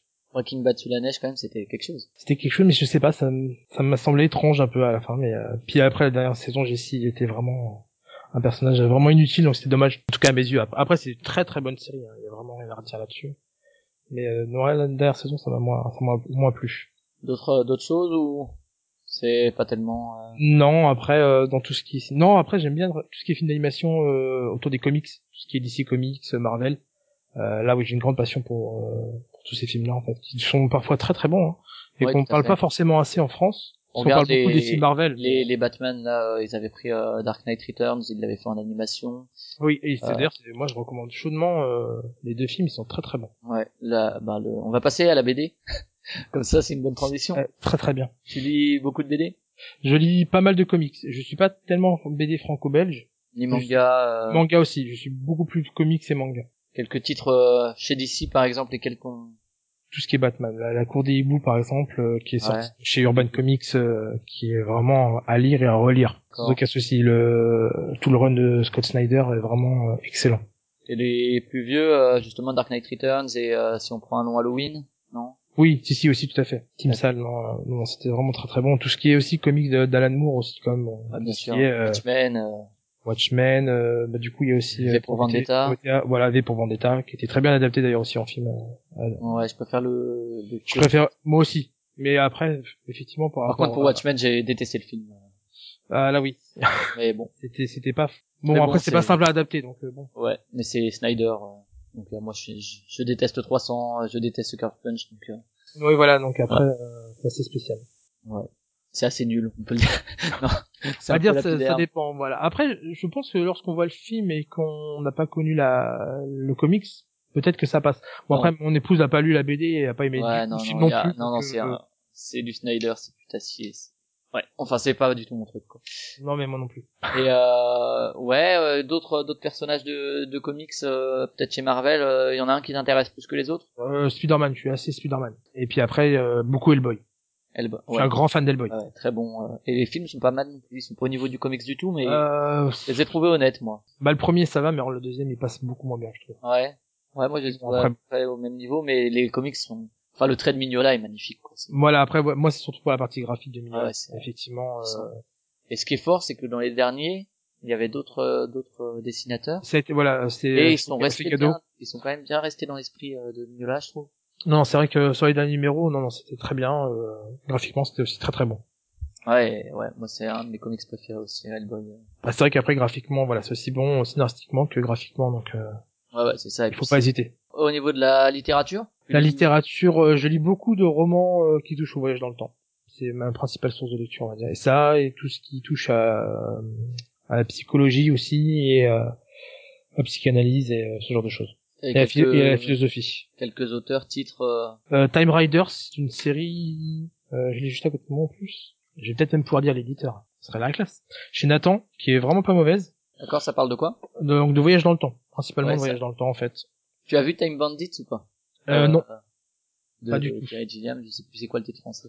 J'ai toute une liste de films que je dois voir sur le sujet et j'ai toujours pas le temps de les regarder. Ouais, ouais. Et en plus, il faut les trouver après, c'est plus compliqué. Euh, en littérature, il y a aussi Bonne Shaker de Sherry Priest aussi, qui était très bon. Très très bon, une vraie claque euh, littéraire. Euh, puis après, c'est plus des manuels, en fait. Donc, euh, ça, c'est compliqué. Tout ce qui est physique quantique aussi. mais, voilà. Donc, c'est vraiment très large. hein. En, en philosophie, tu parlais de philosophie, t'as des, des maîtres à penser Euh, nos Socrates, principalement. Mais après, euh, voilà, j'essaie de prendre de tout un peu chez tout le monde et voir ce qui, ce qui peut être intéressant. D'accord. Et Quand tu, tu bosses beaucoup sur PC, du coup, j'imagine? Enfin, Euh, PC et Mac les deux. PC Mac, qu'est-ce que tu fais pendant? Euh, ah, ça bonne question. bah je travaille et principalement je me sers de mes PC pour travailler, très peu pour jouer en fait. Est-ce que tu écoutes de la musique euh, en même temps que Oui. tu bosses? Oui, je j'écoute euh, la musique toute la journée. Alors justement, musique, t'as des... T'écoutes comment? Est-ce que t'écoutes des... Moi, je sais que je suis un, un, un inconditionnel de l'écoute par album, vraiment tout l'album. Euh, est-ce que toi, tu fais comme ça ou est-ce que tu Euh, des non. morceaux à gauche à droite? C'est ça, playlist en fait, Ouais, playlist euh, thématique. Tu écoutes euh, MP3, des disques euh, Non, Spotify, euh, euh, Spo- Spotify et YouTube principalement en fait. Euh, des fois SoundCloud aussi pour euh, découvrir des, des sons un peu différents. Mais après j'écoute de tout en fait. D'accord. Pas de musique euh, particulière aussi. Ça peut être euh, beaucoup de musique de jeux vidéo par exemple, ou de la techno, ou, ou du rock, du heavy metal. euh, T'as quand même un ou deux artistes euh, de référence, groupes ou artistes Euh, non. sur lesquels tu reviens, non même pas. Non, parce que en fait j'écoute tellement de, de musique de jeux vidéo par exemple que bah, c'est rare qu'il y ait des groupes, c'est des reprises, des remixes. Non, t'as, t'as Disaster Peace quand même. Même pas. a fait la, la BO de, de Fez, notamment. Euh, Et, euh, Oui, effectivement, oui, c'est ça. Et euh, en sport, tu fais du sport, tu regardes du sport, euh, je fais un peu de vélo. du vélo. J'essaye en tout cas de faire du vélo dès que j'ai un peu de temps, dès qu'il fait beau. La région est belle pour en profiter. hein. Oui, voilà. C'est vrai qu'on a de quoi, on a de quoi faire, donc c'est bon. D'accord. Est-ce que tu voulais parler d'une autre forme culturelle qui te tient à cœur un peu euh, Notre forme culturelle, maintenant, parce qu'on a parlé de cinéma et de, de comics, donc euh, Tout va bien. tout va bien. À partir du moment où on parle de comics, c'est bon, ça, moi ça me va. Le, le graphisme peut-être, euh, l'illustration. T'as des peintres de référence, des graphistes de référence ou pas? Euh, bah, j'ai, bah, en peinture, j'aime beaucoup Alphonse Mucha, qui a, qui a participé euh, grandement à l'Art Nouveau. Tu as aimé. Bruxelles 1893 alors? Bah, j'y ai pas joué. T'as pas vu Non, faut que j'y joue vraiment, ne serait-ce que pour le style graphique, ne serait-ce que pour ça, mais j'ai jamais eu l'occasion d'y jouer en fait. Faut que je me le procure à, à- à l'occasion. Après, non, je suis un grand fan de tout ce qui est artbook. J'ai une collection assez importante d'artbook. Tu as pris celui Euh, d'Abyss? Voilà. Oui, oui, je, bah, je l'ai celui d'Abyss. C'est pour moi, c'est vraiment une très bonne occasion de, de découvrir les jeux de société et euh, l'art qui se trouve derrière un, un jeu de société, c'est vraiment une, une belle idée.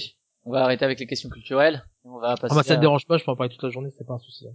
À du, à du plus terre à terre. On va passer aux questions à la con. Alors ça, c'est très tordu, mais bougrement intelligent. Ah bah non, je préfère les questions culturelles. hein. Essence ou diesel? Euh, bah diesel, Gravir, est s'élever. euh, c'est bien pour lui. Flotter, est-ce déjà nager? Euh, non, je vois pas le sens de la question en fait. Barbe à papa? Non, trop sucré. Roulade ou galipette? Un galipette, ça offre plus de choix. Raclette ou fondue? Raclette. Synthèse ou exhaustivité? Ah, bonne question. Ah, Très très bonne question. Euh, je pense que l'un ne va pas sans l'autre. On avait reçu euh, David Gros, président de l'association du Café, qui organisait des, des soirées jeux euh, dans des bars euh, dans la région, euh, dans, en Auvergne. Et euh, on fait des questions inter-podcast. un, un invité invite l'autre, enfin interroge l'autre. Donc la question de, de David pour toi. On avait parlé pas mal pendant le, le podcast. Comment organiser un voyage, promouvoir le jeu de société aux Bahamas? Oh, euh, question large. Euh, très très compliqué. Déjà, faut avoir les financements. Hein. Euh, ça dépend après si c'est pour faire découvrir le jeu de société aux Bahamas ou si c'est pour se faire plaisir en fait. C'est ça. C'est surtout ça, voilà la, la, la question. Après, si je joue aux Bahamas, je suis pas sûr que je vais jouer énormément. Peut-être profiter quand même du voyage pour une fois. Mais euh, ouais, c'est vraiment très très compliqué. D'accord. Et donc, est-ce que, d'ailleurs, c'est pas, est-ce que, pose une question pour le prochain invité euh, de, de la série Acteur Ludique qui sera euh, Nicolas de Happy Meeple, que tu connais un peu, je crois? Oui, je connais, oui, tout à fait. Ben, Alors, une question euh, pour lui, soit une question à la con, soit une question sérieuse. Oh, on va essayer de faire une question sérieuse. quand même. Le, le tout, c'est de trouver quelque chose de, de sérieux. Euh, bah, comment il envisage Happy Me- Meeple dans, dans quelques années? Très bien. La question sera simplement. Le C'est vrai que ça m'intéresse, de- ça m'intéresse de savoir en fait comment ça va progresser parce que je trouve l'idée très très bonne au départ. Tu joues un peu en ligne aussi euh, au jeu de, au jeu de plateau, je veux dire? Oui, un petit peu. Bah, en tout cas, euh, par Happy Meeple, ça m'est arrivé de, de jouer pas mal avec Happy Meeple. C'est comme ça que j'ai découvert les cités perdues de, de Knizia d'ailleurs. Donc, euh, dès que je peux, j'essaie de jouer un petit peu en ligne. Board Game Arena aussi un petit peu? Un petit peu, oui. Et puis euh, après, tout ce qui est application sur euh, des smartphone, applications tablette. également. Ouais. quand même un plaisir. euh, Bah, c'est bien pour découvrir des jeux en fait qu'on connaît pas. Euh, c'est comme ça que j'ai connu par exemple les aventures du rail à l'époque et j'ai acheté après le jeu, euh, jeu de plateau donc euh, je pense que c'est un bon moyen de découvrir les jeux. Après ce qui freine un peu c'est le tarif des fois sachant que en général si on a, si on a mis les jeux on achète le plateau derrière. Donc euh, voilà c'est le petit frein quelque part mais après c'est une très bonne occasion pour découvrir les jeux ça c'est sûr. Oh, le con Oh, le con Il est con, hein. Oh, Bon, on va passer à l'annonce euh, du, du concours. Euh, le concours, donc depuis quelques épisodes, euh, je propose un concours pour me débarrasser un peu de ma ludothèque, euh, des petits jeux que je vendrai pas. Euh, pour participer, je vais mettre une photo du jeu en question. Euh, vous me donnez le, le nom du jeu, soit en commentaire sur Facebook, soit en commentaire sur l'article, soit sur Twitter avec le hashtag concours playtime. Vous me donnez le nom du jeu, vous me donnez une adresse, euh, une adresse, une phrase euh, du podcast. Et euh, parmi ceux qui auront répondu correctement et qui auront donné une phrase pour montrer que vous avez écouté au moins une phrase, euh, vous, euh, je tire au sort et puis euh, voilà, vous gagnez le jeu. Soit en remise en main propre euh, Strasbourg, éventuellement Paris si euh, vous avez un peu de patience que je transmette à des amis parisiens, ou bien euh, juste euh, sur euh, coût des frais de port. En général, j'espère- j'essaye de mettre des jeux qui coûtent euh, quand même plus cher que les frais de port, sinon c'est un peu un peu idiot. Euh, donc voilà, n'hésitez pas à participer. Euh, Fais, atten- fais attention, Fred Port. Hein. voilà, c'est ça. Ouais. Ça, là, c'est un spécialiste qui vous parle. Donc, euh, donc voilà, n'hésitez pas à participer, vous mettez le nom du jeu et puis euh, et puis une petite phrase du, du podcast. Donc voilà, le podcast touche à sa fin. Pour nous retrouver soit sur le site Hardzone Chronicles, sur la page de l'article, soit en streaming, soit en téléchargement. Sur Facebook, euh, la page Hardzone Chronicles pour euh, faire des remarques, pour euh, suivre un peu euh, les différents podcasts qui sont publiés. Sur iTunes en cherchant Hardzone. N'hésitez pas à nous noter, à nous mettre un commentaire, ça permet de, de progresser et de c'est toujours utile c'est quelque chose. Même les Oui, ça, commentaires oui, négatifs sont utiles. Oui, oui, même les- tout à fait. Sur, sur euh, les mobiles, vous pouvez nous trouver sur Podcast Addict, idem, vous cherchez Hardzone, vous nous trouvez, et vous pouvez écouter aussi les anciens épisodes. Et sur Twitter, vous pouvez nous suivre euh, à l'adresse soit Hardzone Chronicles pour euh, tout le site, soit si vous voulez un peu plus euh, spécifiquement sur le jeu de société, avec euh, Flavien Playtime, donc euh, Flavien euh, le prénom et Playtime euh, le nom de l'émission. Merci Vianney en tout cas de, de ton Ah, mer- intervention. merci à toi de m'avoir proposé de participer. En tout cas, ça m'a fait vraiment plaisir. Ouais, bah c'est c'est un regard aussi intéressant le, le blogueur et puis c'est vrai que Bah, J'espère en tout cas que c'était intéressant. ça colle euh, à l'actualité euh, avec euh, le projet ce matin d'un lancé, donc c'est ça tombait plutôt bien. Effectivement. Et puis merci aux auditeurs, on vous dit à bientôt pour un prochain épisode, dans ce format ou dans un autre. Salut